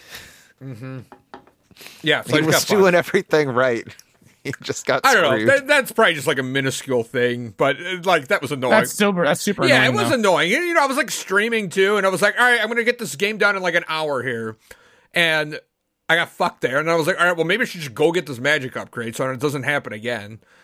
Um, I don't know. Just like a minuscule thing that was, like, irritating that maybe could have been yeah. fixed somewhere along the way somehow. But however, I will say that the, I, the, the parrying his magic attacks with your Master Sword was so fucking cool. Great. That yeah. was yeah. awesome. Great mechanic. A mechanic so good they used it twice. Because it's in the Forest Temple too. I mean, real men, um, uh, real men deflect them with the bottle. Wow, with the bottle? I didn't know you could do that. That's funny. That's awesome. Yeah, you can use the bottle. You can use almost anything. Yeah, it's you, funny, but you can do it with the bottle. The King of Evil brought low by a bottle. Um, camera's annoying in this game, but I mean that I think camera's is... annoying in every N sixty-four game. Yeah, yeah. I mean that's age and also yeah, like like uh... except Star Fox. Mm. Yeah, that's true because Star Fox gives you no agency over what you can do, and you have to look at what they tell it. You. So, um, all the fun's right in front of you. ADSing with your bow was was really terrible. The sensitivity mm. on that thing was. All out of whack. I don't know. Well, the enemies move slow though. Like you're, it's very rare where you're like critically ADSing well, okay. like, on the fly. Those like fucking rupee challenges but with the, the bow game, though. Oh, those, those were bad. Suck. I don't like that, the, the, the one with the, the slingshot. The one with the slingshot on the challenge was really really annoying. But mm-hmm. and then the yeah the when you're in Gerudo Valley or whatever on on horseback trying to do that game. I didn't think I was ever going to get that one just like because it was so hard to aim because you go from. And you're pretty good at first person shooters. Yeah, too. You would go from. Well, the problem is the fucking there's no like exponential like ramp. Shooter. It's your your well, aimer maybe you just need to is, get good fucking casual. It's it's five D P I to two thousand D P I. There's no in between. You're moving slow or you jump to the other side of the screen. So what I do for that game yeah, is I just put my camera at one specific spot. Because if, if yeah. you just leave it at one spot, you can almost hit like because like you're supposed to hit like the pots. They're talking about the Gerudo Valley one specifically because it's moving you along. Yeah. So if you just leave your camera yep. at one spot, he's right, and just hit B at the certain time, you can actually just go through all the pots as long as you hit B at the right moment. Yeah. But, but you you shouldn't have to do yeah, that. I know you shouldn't have saying. To work yeah, around what what Rad is talking about. Yeah. Um. Yeah. I mean, but. I mean, I mean, but give Zelda credit because not only think about that. Oh, well, I guess this isn't one hundred percent true because Doom came out. So this is not the first person shooter, but think about the fact that like not only is this the first person adventure game and third person like exploration game and fighting game, but they also like this is like a proto first person shooter for the first time in three D. I mean, Doom was out, but Doom was actually two D. Yeah. Designed to look like three D. Um, and Doom doesn't have the like up and down axes yeah. axes to aim on. Uh, exactly, it just uses, I, like I, an auto. Yeah, yeah. Doom correct. Wasn't yeah, console like, though either, was it? Yeah, it was on computer. Yeah, I don't think we can yeah, compare I, any because P C games were way ahead of even in that era era of any console but games. It, but to my knowledge, P C games didn't even have first person three D shooters, and Zelda was the first. it's of course like blasé, like, oh, first person shooter. It's an entire multi-billion dollar genre, of course. Bah. But like, think about the time, like they had the wherewithal to not only have a three D adventuring like sword combat, but then they are also like, what if you went first person and shot it? And like, like that's amazing. Like that's incredible that they had like that, like uh, that they like in a sense like invented three D first person shooter like as a side thing, as like a like, what if when you shoot your arrow it goes into this mode? Like, I don't know. I don't know, because like, like I, I'm, I'm just thinking of like Mario sixty-four, where you could just like go into first person and like look through the camera. And it's essentially... But you couldn't shoot stuff. Yeah, it's essentially that, but you could just shoot stuff. But that's a big deal. Like, that's like... yeah, that's a whole I, I genre. Like, that's... It's not called first-person looking. It's called first-person shooting. I, I'm impressed, but I don't know. I'm I clearly mean, biased. You know, th- there were, like, games where you would have had range, but you would have stayed in the third person and just, like, you know, done some janky-ass Resident Evil shit or something. Yeah, you know, maybe, like, yeah. Yeah. Yeah, that's um, true. It, it it it is like a like being I don't I I don't know enough about game history to know if it was the the first one to have both the third person and the switch to first person, um, but it's definitely one of the earlier ones. And I don't know enough either, yeah. But I'm just gonna say it is the first. Go games, we're um, very credible. You heard it here first, folks. Um. What about like side quests? Are those fun? Um, so I, I think the big Gor- the big Goron sword is a great yeah, side quest. Yeah, I think so I think. too. It's a, yeah, it's a lot of fun. Did it feel very obtuse to some of you though? I had to look up a guide to get through it. Yeah, it's supposed to be. I got yeah. lost at one yeah. point. I had to pull out the good old Prima guide I have. yeah, no, I, I I've only I've only ever solved it with a guide. But I mean, I imagine if like. Again, and going back to the whole thing we talk about a lot mm-hmm. with older games, like how much time are you supposed to spend in this game? Like a lot of the items that items that have a timer, they say, go here. But stuff that doesn't have a timer, they're like, I need someone for this saw. And you just have the saw in your inventory. Yeah. And I think the idea is that you're supposed to stumble upon them, mm-hmm. not do it yeah. in like one big fell swoop, sure. which is how most people do that quest. They're like, okay, I have the hook, I have the long shot now. I'm going to go do that quest. And I think it's supposed to be more like, Like, oh, you're talking to the carpenter and he's building a bridge. Maybe this, you know, I think it's supposed to be like that. Yeah. Um, which is like classic adventure, like point and click stuff. Like, like you have a random thing sitting in your inventory and you're like, oh, this person mentioned this. I'm going to hand this to them. Um, but yeah, doing it all at once, it's like, mm-hmm. what? What the fuck am I supposed to do? Like, um, because if you think about that quest taking basically the whole, think of like the big Goron sword as being like the ultimate, like whatever, like item you can get in the game. It makes sense that like it would take a while to find all the places True. to go. Um, Isn't it weird too that so, like, oh, you got the Master Sword, but that's not the best one. It's like the the big yeah, I know. Like, like, like the big Goron sword looks at the Master Sword, it's like yeah, bush league. Yeah, like I, it's a little weird. Real sword. Whatever. Yeah. I, and they fixed that in like Breath of the Wild because that that like the Master Sword in Breath of the Wild feels like oh, that's like the. The big one. Because it's the only one not made out of aluminum foil. Yeah. I, I don't like I don't like breakable weapons. Zach, what are your thoughts on Breath of the Wild? We don't have the time. Yeah. I will say, though, um, as far as the remakes go, Ocarina of Time three D is a masterclass in how to remake a beloved classic game. Majora's Mask three D is how you don't do that. Oh, really? That's sad to hear. Yeah. I didn't know that about Majora's Mask. It, it yeah, wasn't. Just, it, there um, were some good things, but they changed some bad things too. Like, so, like some there, of it's better, some the, of it's worse. The, there's just the the the bad for me outweighed the good. Outweighs the good. Yeah. yeah. Um, that's fair. Yeah. Looks um, better. Yeah, it looks a lot better. One other thing I want to say about the gameplay: uh, moving around feels great. They nailed riding a horse. I feel like. Mm-hmm. Their first try, like, um, I mean, I know other games have done it better since, like, you know, Red Dead comes to mind, but like, Epona feels great, yeah. And you care about Epona because she's not just a random fucking horse. She's like, it's Epona. Like, I had, we're gonna get this into story, but it's like I grew up with Epona, and like, you know, like I, I befriended her as a kid, and now she's this beautiful, amazing, powerful horse, and she feels great, and she looks great, and I love it. Um, so, uh, yeah. Any other? Um, Thoughts on gameplay? The the the special movement you can do was fucking awesome. The strafing and the backflipping was oh, yeah. really, really nice. Feels great. It, it it did make some areas of combat feel really... It, it was like the only satisfaction you could kind of get out of combat was, you know, baiting and backflipping or sidestepping, but also just a great form of movement. Um, hmm.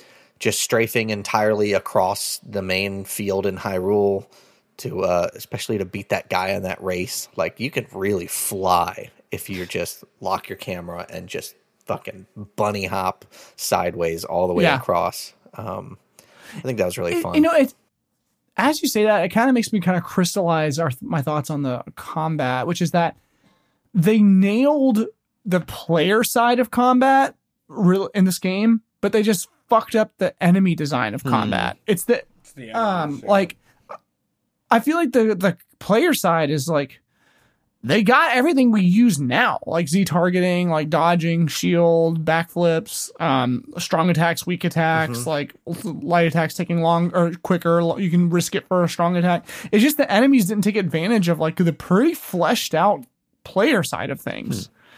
Mm. Um, yeah, I think never thought I'd of it agree in those with terms. that. I think that yeah, because strafing feels good, dodging feels good, your shield works. Um, so there's different slashes for different enemies, which is very underutilized. Um, if they had just had done a little bit more work on the enemy design, could have been a more satisfying combat experience. Yeah, yeah. Um, yeah you don't get so. the advanced like sword moves that you do in like the later Zeldas, but uh, obviously it's the first game, so you know you got to start somewhere. Also, one thing, there they didn't add a ton of utility in this game. Like, not a ton of it, but one one area they did, which was so fucking cool, and I wish they did more of it. Um, was your ocarina in combat fast traveling? Oh, oh, what are you talking about? So, I don't know if there's more examples of this, but I know that if you play the Sun Song, yes, with the yeah, it'll it'll stun the zombies and the mummies. Mm-hmm. And I yeah. does it burn them too? I don't think it. I don't think it hurts them, no, it but just, I think it, it freezes, just freezes them. them. But using just something like like one of your tools in your kit as, you know, a utility like that in combat was so cool, and it, yeah. it would be great to have seen a little bit more type of you know. Just trying using, to think like the the song, the Song of Storms. Does that do anything other than like the guy in the windmill? It lets you get like fairy springs in different places. Okay. Um, but that might be it. I was yeah. saying maybe they could have done something with that with in terms of combat. I don't know what, but yeah, that would have been cool. Yeah. I mean, the, the other thing about the Ocarina is I love how they tie fast travel. It's still to this day, like these days, like fast travel in games is usually either one, you open up your map and you fast travel, super convenient. Um, or you have to go to a place to fast travel, which is kind of annoying. Like that's kind of what I'm running into with the God of War Ragnarok. I'm like, I just want to get to this place. Like, just let me. Stop making me go to these gates. Anyway, but I love the ocarina because, like, again, it like it ties the game to music. Like you said, the whole game is like about music. It feels great to do. It's super satisfying because the songs are pretty, and each time you get a song, it creates a character moment with Sheik. It mm-hmm. just it does like like using that as the fast travel solve like does like five or six things. Well, I didn't say six, but like does like three or four or five things like all at once. It's a really great fast travel method. Well, not um, only that, but because you have to play a song that's related to a certain place to travel there, the song that you're like, basically, if you're going to go to somewhere with a completely different vibe, which is every area, it sets the mood before the mood. you get there. It, it, your brain changes gears. In particular, when you go down to like the, uh, the scary underworld. Shadow, um, the, yeah, Shadow that Temple. Song is just awful.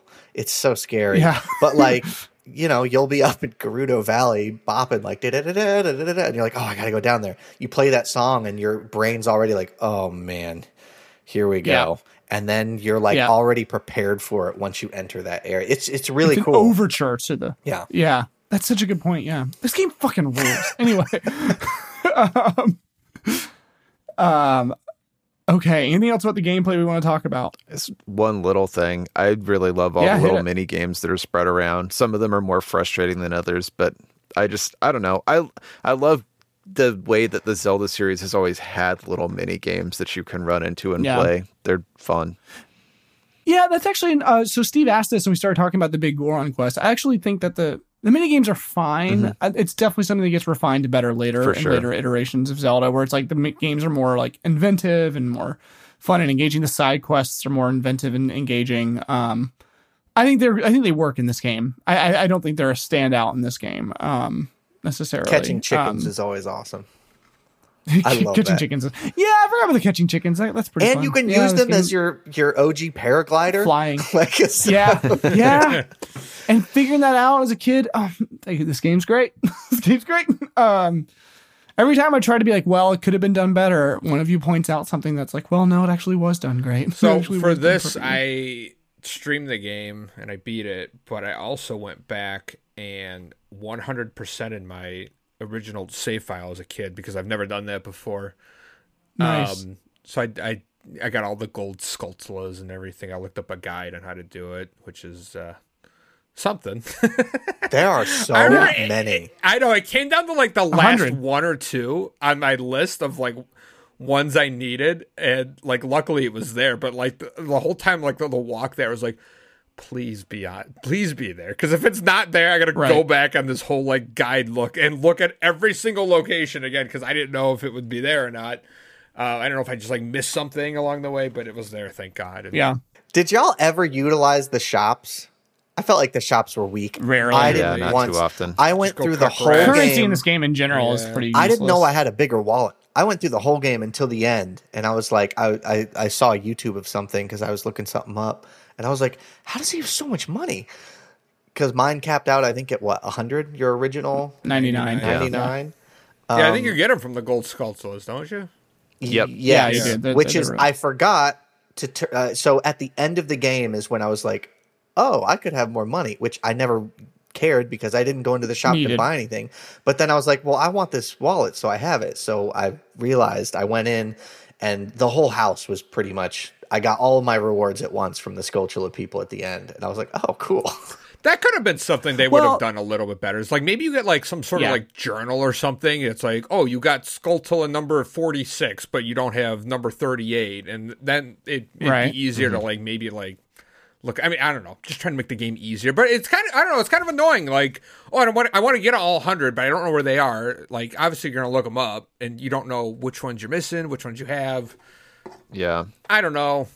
You know, I mean, that's a thing that like even more modern games sometimes have a hard time like signposting. Yeah. Those sorts of collectible things. Like I it's, know, like like Mario Sunshine. That was like another issue. Was like yep, those blue, that was the one I was thinking about yeah, because like I hundred percent that game are like another like nightmare thing yep. that you got to do. And it's like I don't know which ones I have, which ones I'm missing. I wish it just told me. But here regarding the rupees, the only place where rupees are really useful it's is uh, to get the big Goron sword, to get the big fancy sword. Um, is the only time that you need more than a hundred rupees, and so it incentivizes you to at least get the first wallet upgrade. Um, what do you need it for? I'm guessing you did not get what, what do you need it for? What, what am I? I don't remember. It costs, I think that's like a two hundred rupees to get the big Goron sword. For him to make it? You have it? to buy the giant's knife. Oh, okay. Yeah, you buy the, oh, wait, maybe you don't need it. Also, buying no, the someone gives you from that guy. Someone gives you their giant's knife. I think I spent money mostly on the mini games. I'd go through like two hundred dollars yeah. at a time trying yeah, to Yeah, I, I don't those. remember the needed money at all for the big goal. But maybe I'm just I'm probably just remembering wrong. I'm probably remembering it wrong. Or maybe I am. I don't know. But uh, yeah, I don't know. Yeah, um, the the giant's knife is not important. It's not required. Gives you a hint about oh, the yeah. Goron sword. The sword is hinted oh, at by Metagoron when you're a child. Searching through Goron City, when you arrive an adult, as an adult, Metagoron will sell it to you for two hundred rupees. Oh, okay. Oh, gotcha. You literally never need a bigger wallet. Never mind. Wait, what is the giant's knife? I don't remember that. Is that like the... You can buy a shitty version of the big Goron sword that breaks after like twenty swipes. Like three or four hits. Oh, okay. Yeah. I do remember that. Now, um, now that you're saying that, I do remember that. It's made by his like lesser brother or something. He like sucks. Yeah, yeah, that's like part of the quest chain. It's just like, oh my god, my idiot brother made this. Yeah. Um. All right, guys. Oh wait, really quick, just a quick straw poll. What's your favorite Zelda item of all time? Of all time? Yeah, not just this game. Man, this might be. If you guys don't know, that's a fine. weird pick. I kind of really love the bomb chews. You don't use them that much, but oh, they're a really fun item. I love the, the bomb shoe bomb bowling, shoe bowling alley. Like that's yeah. yeah. Uh, you know what my favorite is? The bomb. What's the that? Bomb mask. Oh yeah, and Zelda Majora's Mask where you kill yourself. I will one hundred percent use the bomb mask over any other bomb if given the opportunity. Q, you haven't played as many Zeldas, so if you no, know. I don't really have much to go on. Um, I don't know. The hookshot's really cool. I'm trying yeah. to remember what was in A Link to the Past. There's a lot of items in That's that okay. game. There were a lot. Um, Are but. we excluding the Master Sword as an item? No. Yeah, no. You can use the Master Sword as yeah, your that, favorite. That, well, yeah, that's my pick then. It's It is pretty iconic.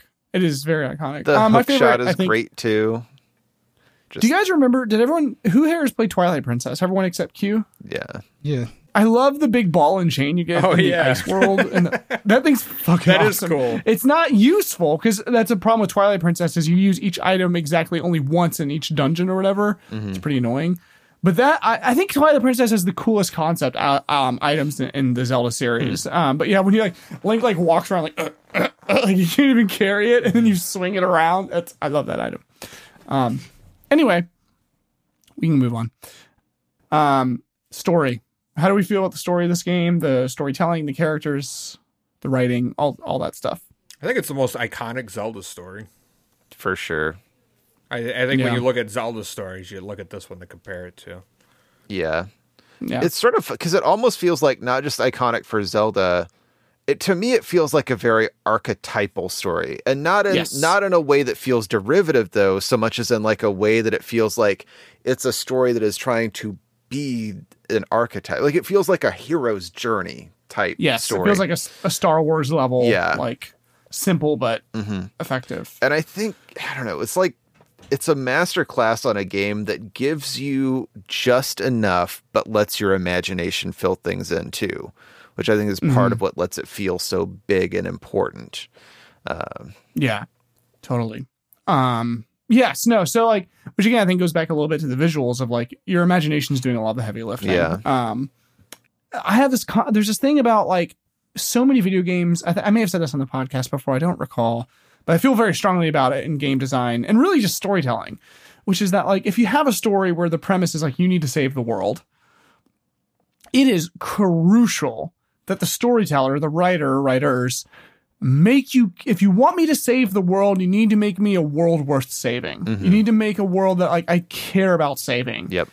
And to me, this game does that so effectively as like Child Link. Like I just love all of these little guys, like all these little people. Like they're just so wonderful. Um, for sure, and so iconic, all of them. I, I feel like no other Zelda game has made me care about their characters as much. Again, maybe because I was just a kid, so you know how who knows how fair that is. But um, yeah, they just really do a great job, and they do. And, and one thing this game does storytelling wise. This is not my point. I saw this on a video somewhere. I think I can't remember where, but um, it's it bears repeating because it's a really good thing to point out if you're interested in storytelling. Most things, when you talk about like, generally when you're trying to save stories that revolve around saving the world fall into two categories. Either the great evil is approaching and you're trying to stop it, and you're in the world as it, as it's already good. Um, so this would be like, you know, like Lord of the Rings. Mm-hmm. Like Sauron's going to destroy the world. Look how beautiful this world is. We need to preserve this world.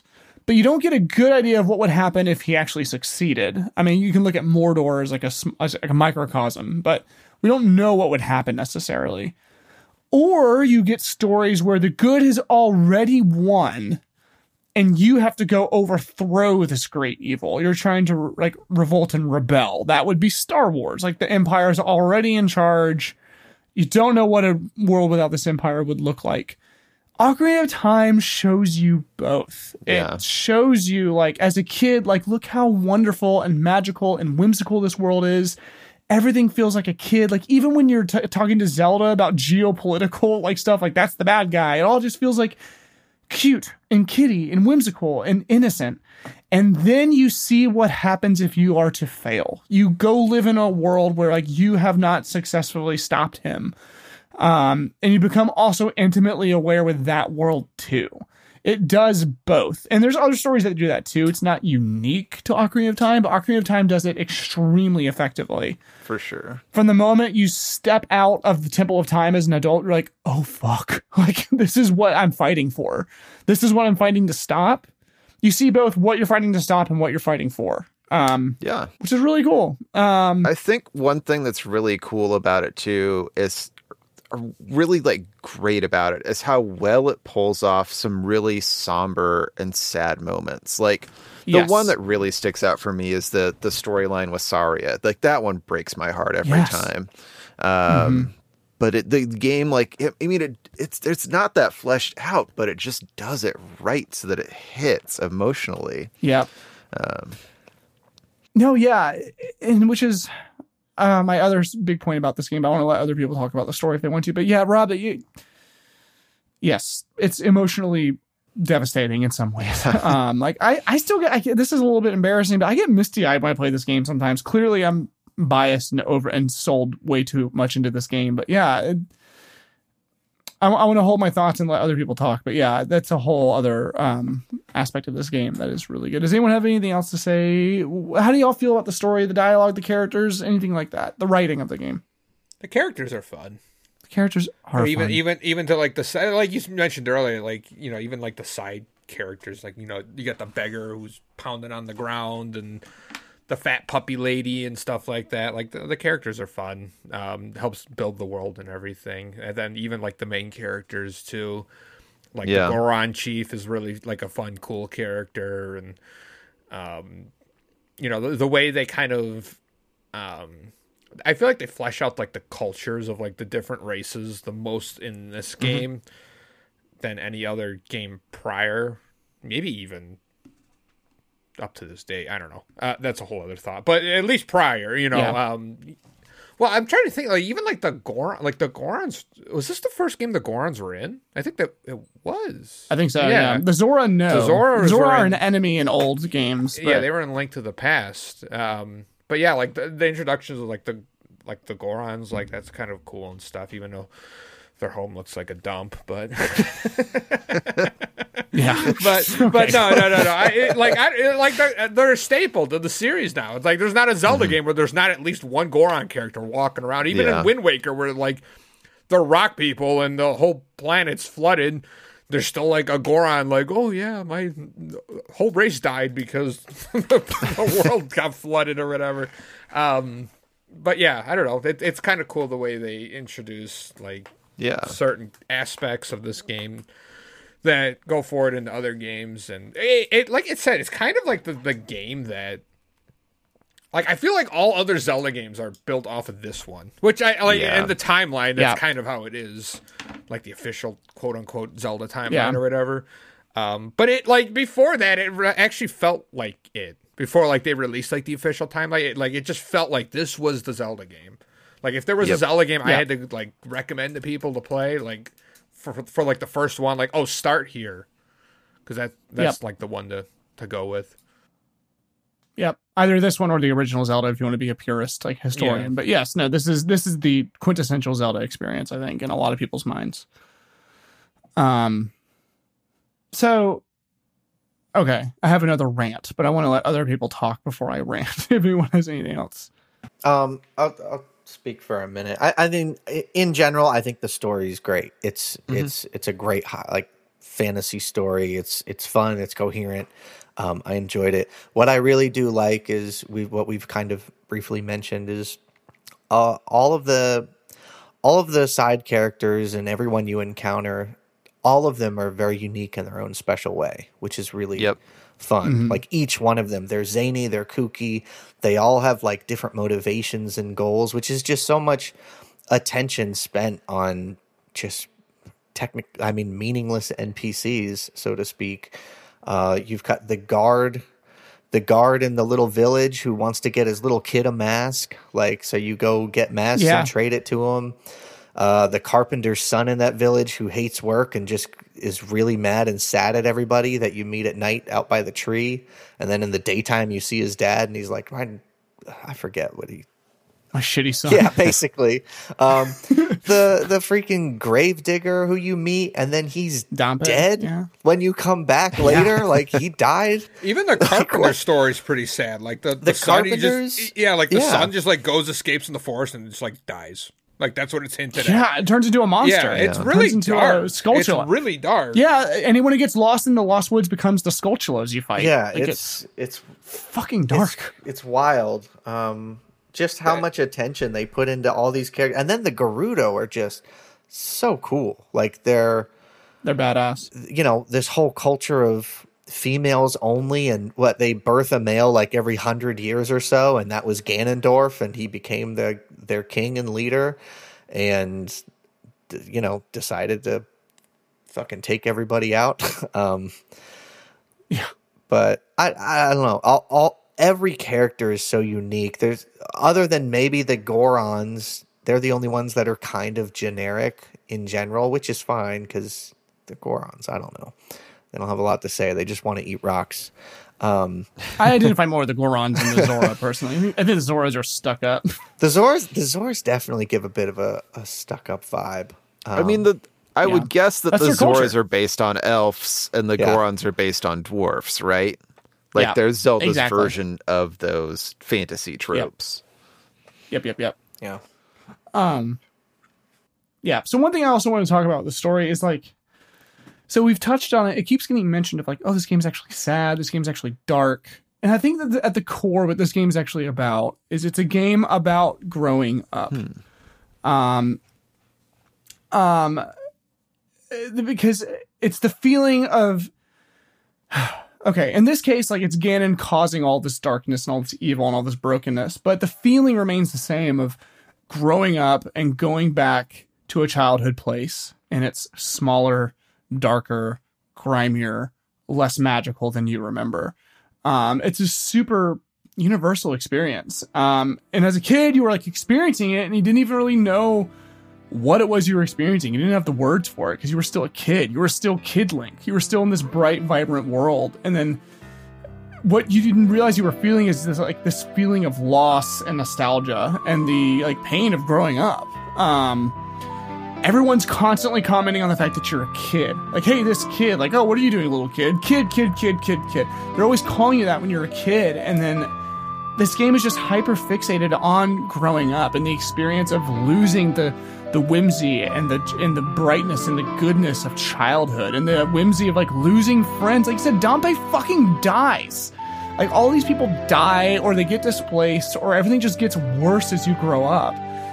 And the thing you're fighting in, in like kind of a weird metaphorical sense is you're fighting growing up. You're fighting, like, the encroaching darkness of, like, getting older. Um... This is why the, like Steve said it at the beginning, this is why the opening theme isn't a theme about adventure. It's a theme about, like, wistfulness and nostalgia and looking back and feeling that loss and feeling that mournfulness in some ways. Um, it's also fun too. Like, you, you, you find your friends and, like, you know, your friend, and, like, you know, you have Sheik, you have old friends who are, like, designed to be, like, callbacks to, like, when you were a kid. That's why that theme is so reassuring. Um, But ultimately, this game, I think, is about the pain of growing up. All of Sheik, if you go back and read all of Sheik's little intro, like, all of her little things, I guess he talks about, like, prior to teaching you the songs, it's so much of it is about, like, growing up and losing friends and going back to old places where you used to live. And it's sad. This game is, at its core, is sad. Um, and the look... Like, again, I talked about this with, like, Zelda's Lullaby at the end, at the crescendo, when she's about to send you back to your own time, and she's sending you back into a time where it's like, this timeline won't have existed. I won't be able to be here with you as my friend, and I have to send you... Like, that is fucking heartbreaking. um, and they animated her face the best that they could to reflect that.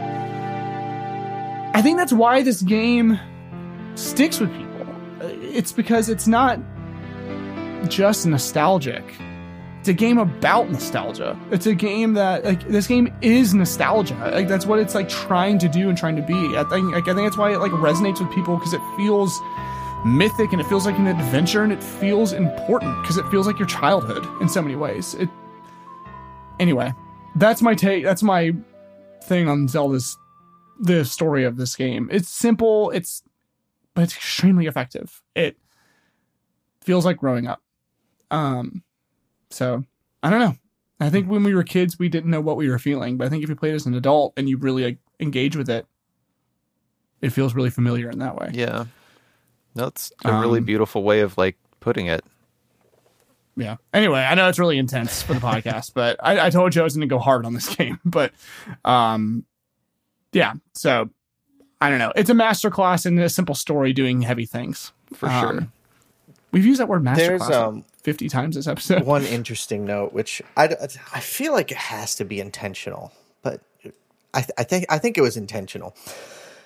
In, in, you know, just reflecting on everything you just said about it kind of being growing up. So you start as this kid and you're in, you know, all the dungeons and places you've been as the kid have still been like whimsical and like through mm-hmm. through a child's eyes almost. And it's when you grow up, you immediately you're like, oh my gosh, like the world is not all sunshine and roses. Roses. And then you you like, so mentally Link grows up. And he goes out and sees the world for, like, what it truly can be. And it's not just this happy, like, childlike place. It's only after that that you go back as a kid. And when you return as a child, then you go down into the well. Mm. You don't yeah. you don't see you've the horrible underbelly yes. before you've grown up and like Link's eyes are opened and now he's like, okay, this was always here. Yes. You just didn't see it. And yeah. like, he can't go back from that point. And he knows like, even as a child, it's still, it's not the same anymore because there's still an ugly underbelly to this world and really scary things out there, which he never experienced prior to that, which was really interesting and, and super cool.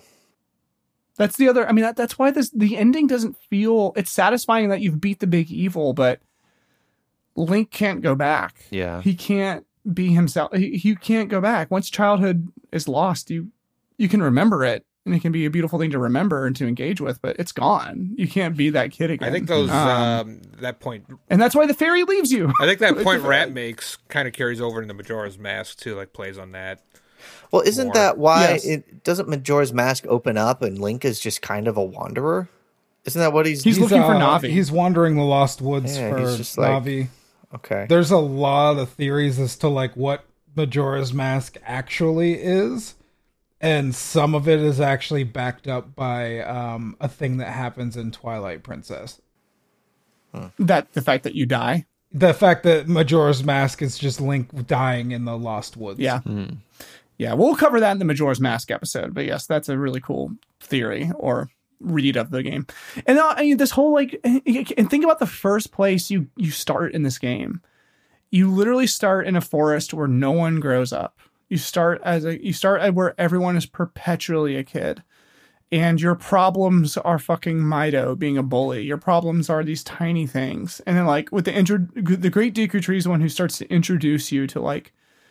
It's the real world. I'm dying. Like, I don't know. Um, you start off and then like that. And that ties with Rob, like the whole Saria thing, that subplot is heartbreaking because she one can't fully grow up. Like you, mm-hmm. you, you're leaving her behind in so many ways. And by leaving her behind, you're leaving your childhood behind. And like, how many of us haven't had that? Like a childhood friend that meant so much to you and was everything to you. And then you grow up and you know, maybe you've lost touch with them. Maybe some of us don't. Some of us like literally stay friends with our childhood friends forever. But I, you know, it's just it's a wistful, sad game in the in the wrapped in the paper of bright Nintendo graphics and a Koji Kondo major like key themed like like music. Um, it's only it's it's like the dungeons are the reality almost. Mm. I don't know. Um, well, also, you thought you were a child of the forest until you grow up. And you yeah. realize that place where you called home before, you never actually truly belonged there. And you go back and to that village and no one recognizes you. They're like, hey, you look like so-and-so that we used to know because you were not supposed to grow up. Like you are just, you can't, you right. can't go back home there. Like you're just kind of alone. Yeah. Yeah.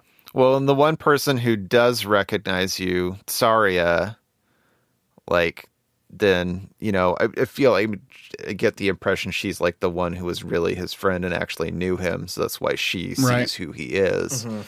Um, yeah. But he's also, you're playing as an orphan that doesn't belong anywhere. Yeah. Yeah. You never find his parents. You never find where he, uh, yeah. You just know he's Hylian. You don't know, like, yeah. Yeah, he's not a Kokiri. Like, he's not, uh, you know, he's not supposed to have a fairy. Uh, um, yeah. He would have eventually grown up and probably been ostracized from that village at mm. some point. Yeah. Yeah. So there's a lot going on in this game. Um, like, themes wise, plot wise, not really. It really is just getting MacGuffin after MacGuffin, MacGuffin after MacGuffin. But like themes wise, and I feel like no other Zelda games hit themes this hard. Like Twilight yeah. Princess tries to be dark, and it is, and there's some interesting stuff happening there. But like, whatever. Like I, it just, it doesn't hit the same way. Mm. I don't know what the themes of like Wind Waker are. You know, I, Wind Waker is a beautiful game and it's fun, but like it just doesn't. It isn't. It doesn't feel as big as this game does story wise, like themes wise, you know what I mean? Um, to me, I'd have to so. replay it as an adult to like see if I could see more, you know, cause like I didn't see the themes in this game in Ocarina of Time when I was a kid either, you know? Yeah. So like maybe there's a lot more there than I was like catching on to as a maybe kid. Maybe so. Yeah, but, totally. Yeah. It, but, and I think those themes in Ocarina of Time are why it sticks with people mm-hmm. so hard. I th- yeah, I, a lot of people are just like, oh, you just like it because of nostalgia, but I think there's more going on that makes it stick with you. The same way great stories stick with you, yeah. I think.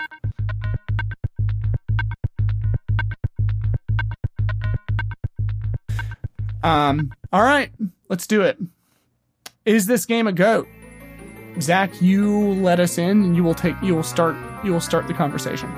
There's only one thing that I need to say. Yes. Yeah.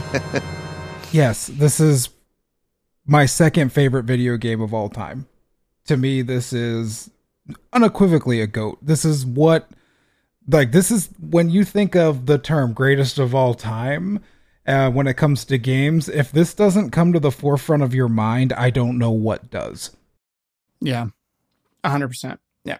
I, well, maybe. I don't know. I'm playing. Maybe I don't think it's a GOAT. Maybe not one hundred percent. Anyway.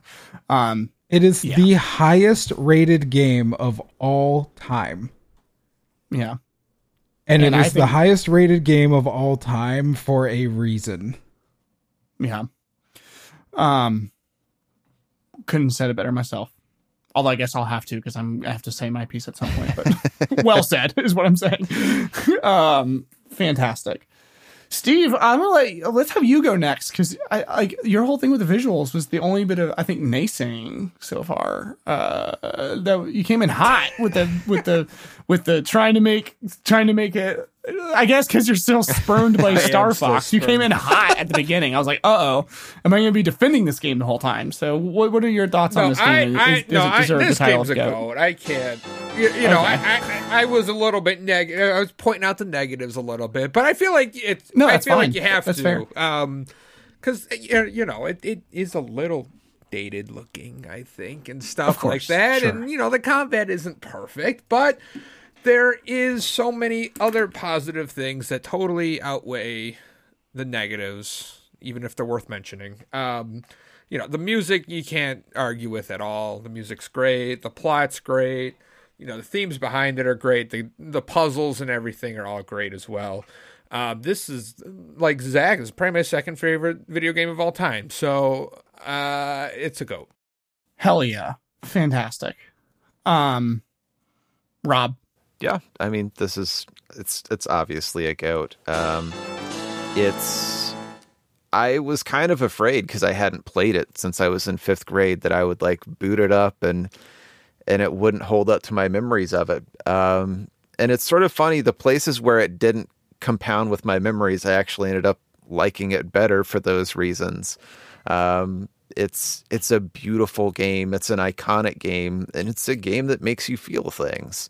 Um, and it also, like like we've all said, it is like, it's the Zelda game that you compare every other Zelda game to. Uh, so yeah, it's yep. it's unquestionably a GOAT. All right. Q? Hell yes. Game freaking rips. It's awesome. And playing it twenty-five years later is just as, it was just as enjoyable. I was fully invested and engrossed in the story. It was awesome. Even working around some of the gimmicky stuff, like m- looking around was a little weird sometimes with the Z-targeting. Combat could get a little bit boring here and there. Um, but damn, did I have fun, and is the story awesome. And the graphics, I I think cartoon always wins in, in time, and this this art style still looks... I mean, it. Look at look at the other games. Look at Turok.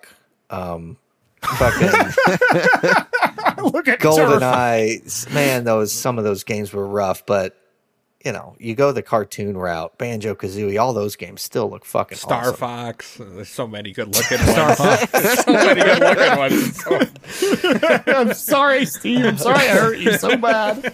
No, I mean, this. Yeah, hands down, Zelda. This game's a fucking go. It's it's awesome. It's great job, Nintendo. You did it.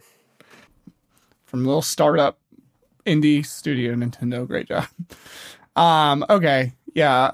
The uh, I'll say my little piece. Um, and this piece is also kind of specifically addressed. I, I was hoping at least one of us would be like, no, like a, like I thought Steve was going to be like the Resistance or something, but I guess not. No, I mean. Well, So uh, this is directed towards contrarians. There are people online, again, that have like a negative view of this game. So this is kind of directed towards them. Clearly, we we are all in accord, but this game revolutionized game design on every front. Visuals, gameplay, music, and story. Everything. It's still so fun. But it feels like, to me, it feels bigger than most games. Um, it feels important. If, like we've used this word before, it feels mythic. Like a piece of culture being handed down generation to generation. It showed a generation, my generation, I think all of our generation um, in this podcast, what video games can do, not only technically, but emotionally. Um, it resonates with the bittersweet feelings of childhood and growing up to, to a degree I haven't felt in any other video game, and seldom in any other media. Uh, the game... This game gets accused of being revered only because of nostalgia, but it feels that way because it's about nostalgia. Uh, it... is nostalgia. Uh, lots of games have nostalgia associated with them that cloud over our objective gut judgment, but this game is nostalgia. Um, something so few things can achieve. Um, this feeling gets stronger as you age and play the game, in my opinion. This game ages like fine wine. Fine, sad wine. So, it is a goat, and in my opinion, it might be the G O A T. It is my personal favorite game of all time. And that's not a unique opinion. I know that that's like rote, or that's like blasé. It's trite to make this game your favorite of all time, but it's very good. It's very good. So, okay. Until Damn, next until next episodes when we do Undertale. Yo, yeah. Are we, is, is Undertale next episode? Oh, fuck. I don't know, is it? Or is okay. It, it, might, it might be the best game of all time. Undertale. I, okay, well, yeah.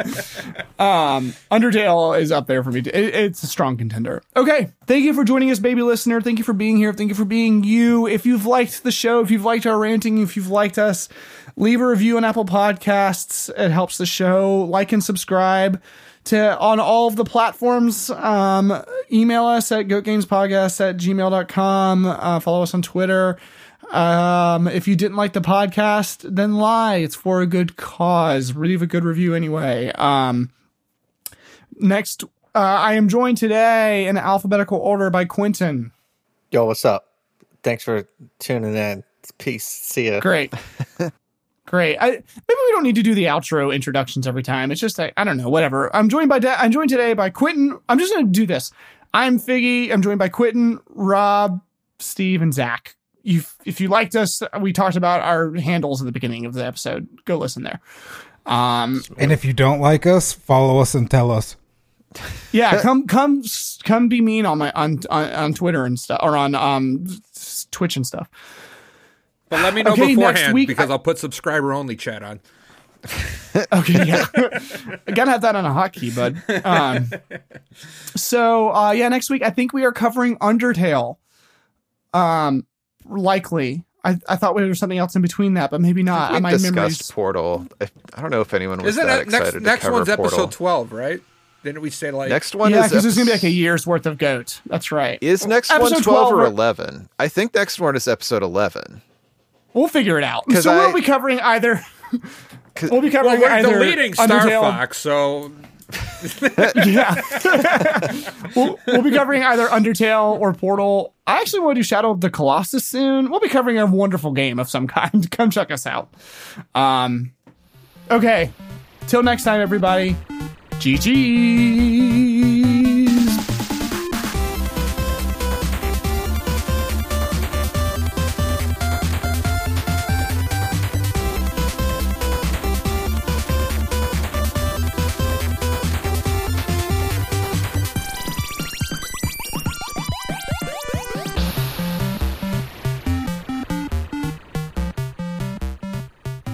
Wow.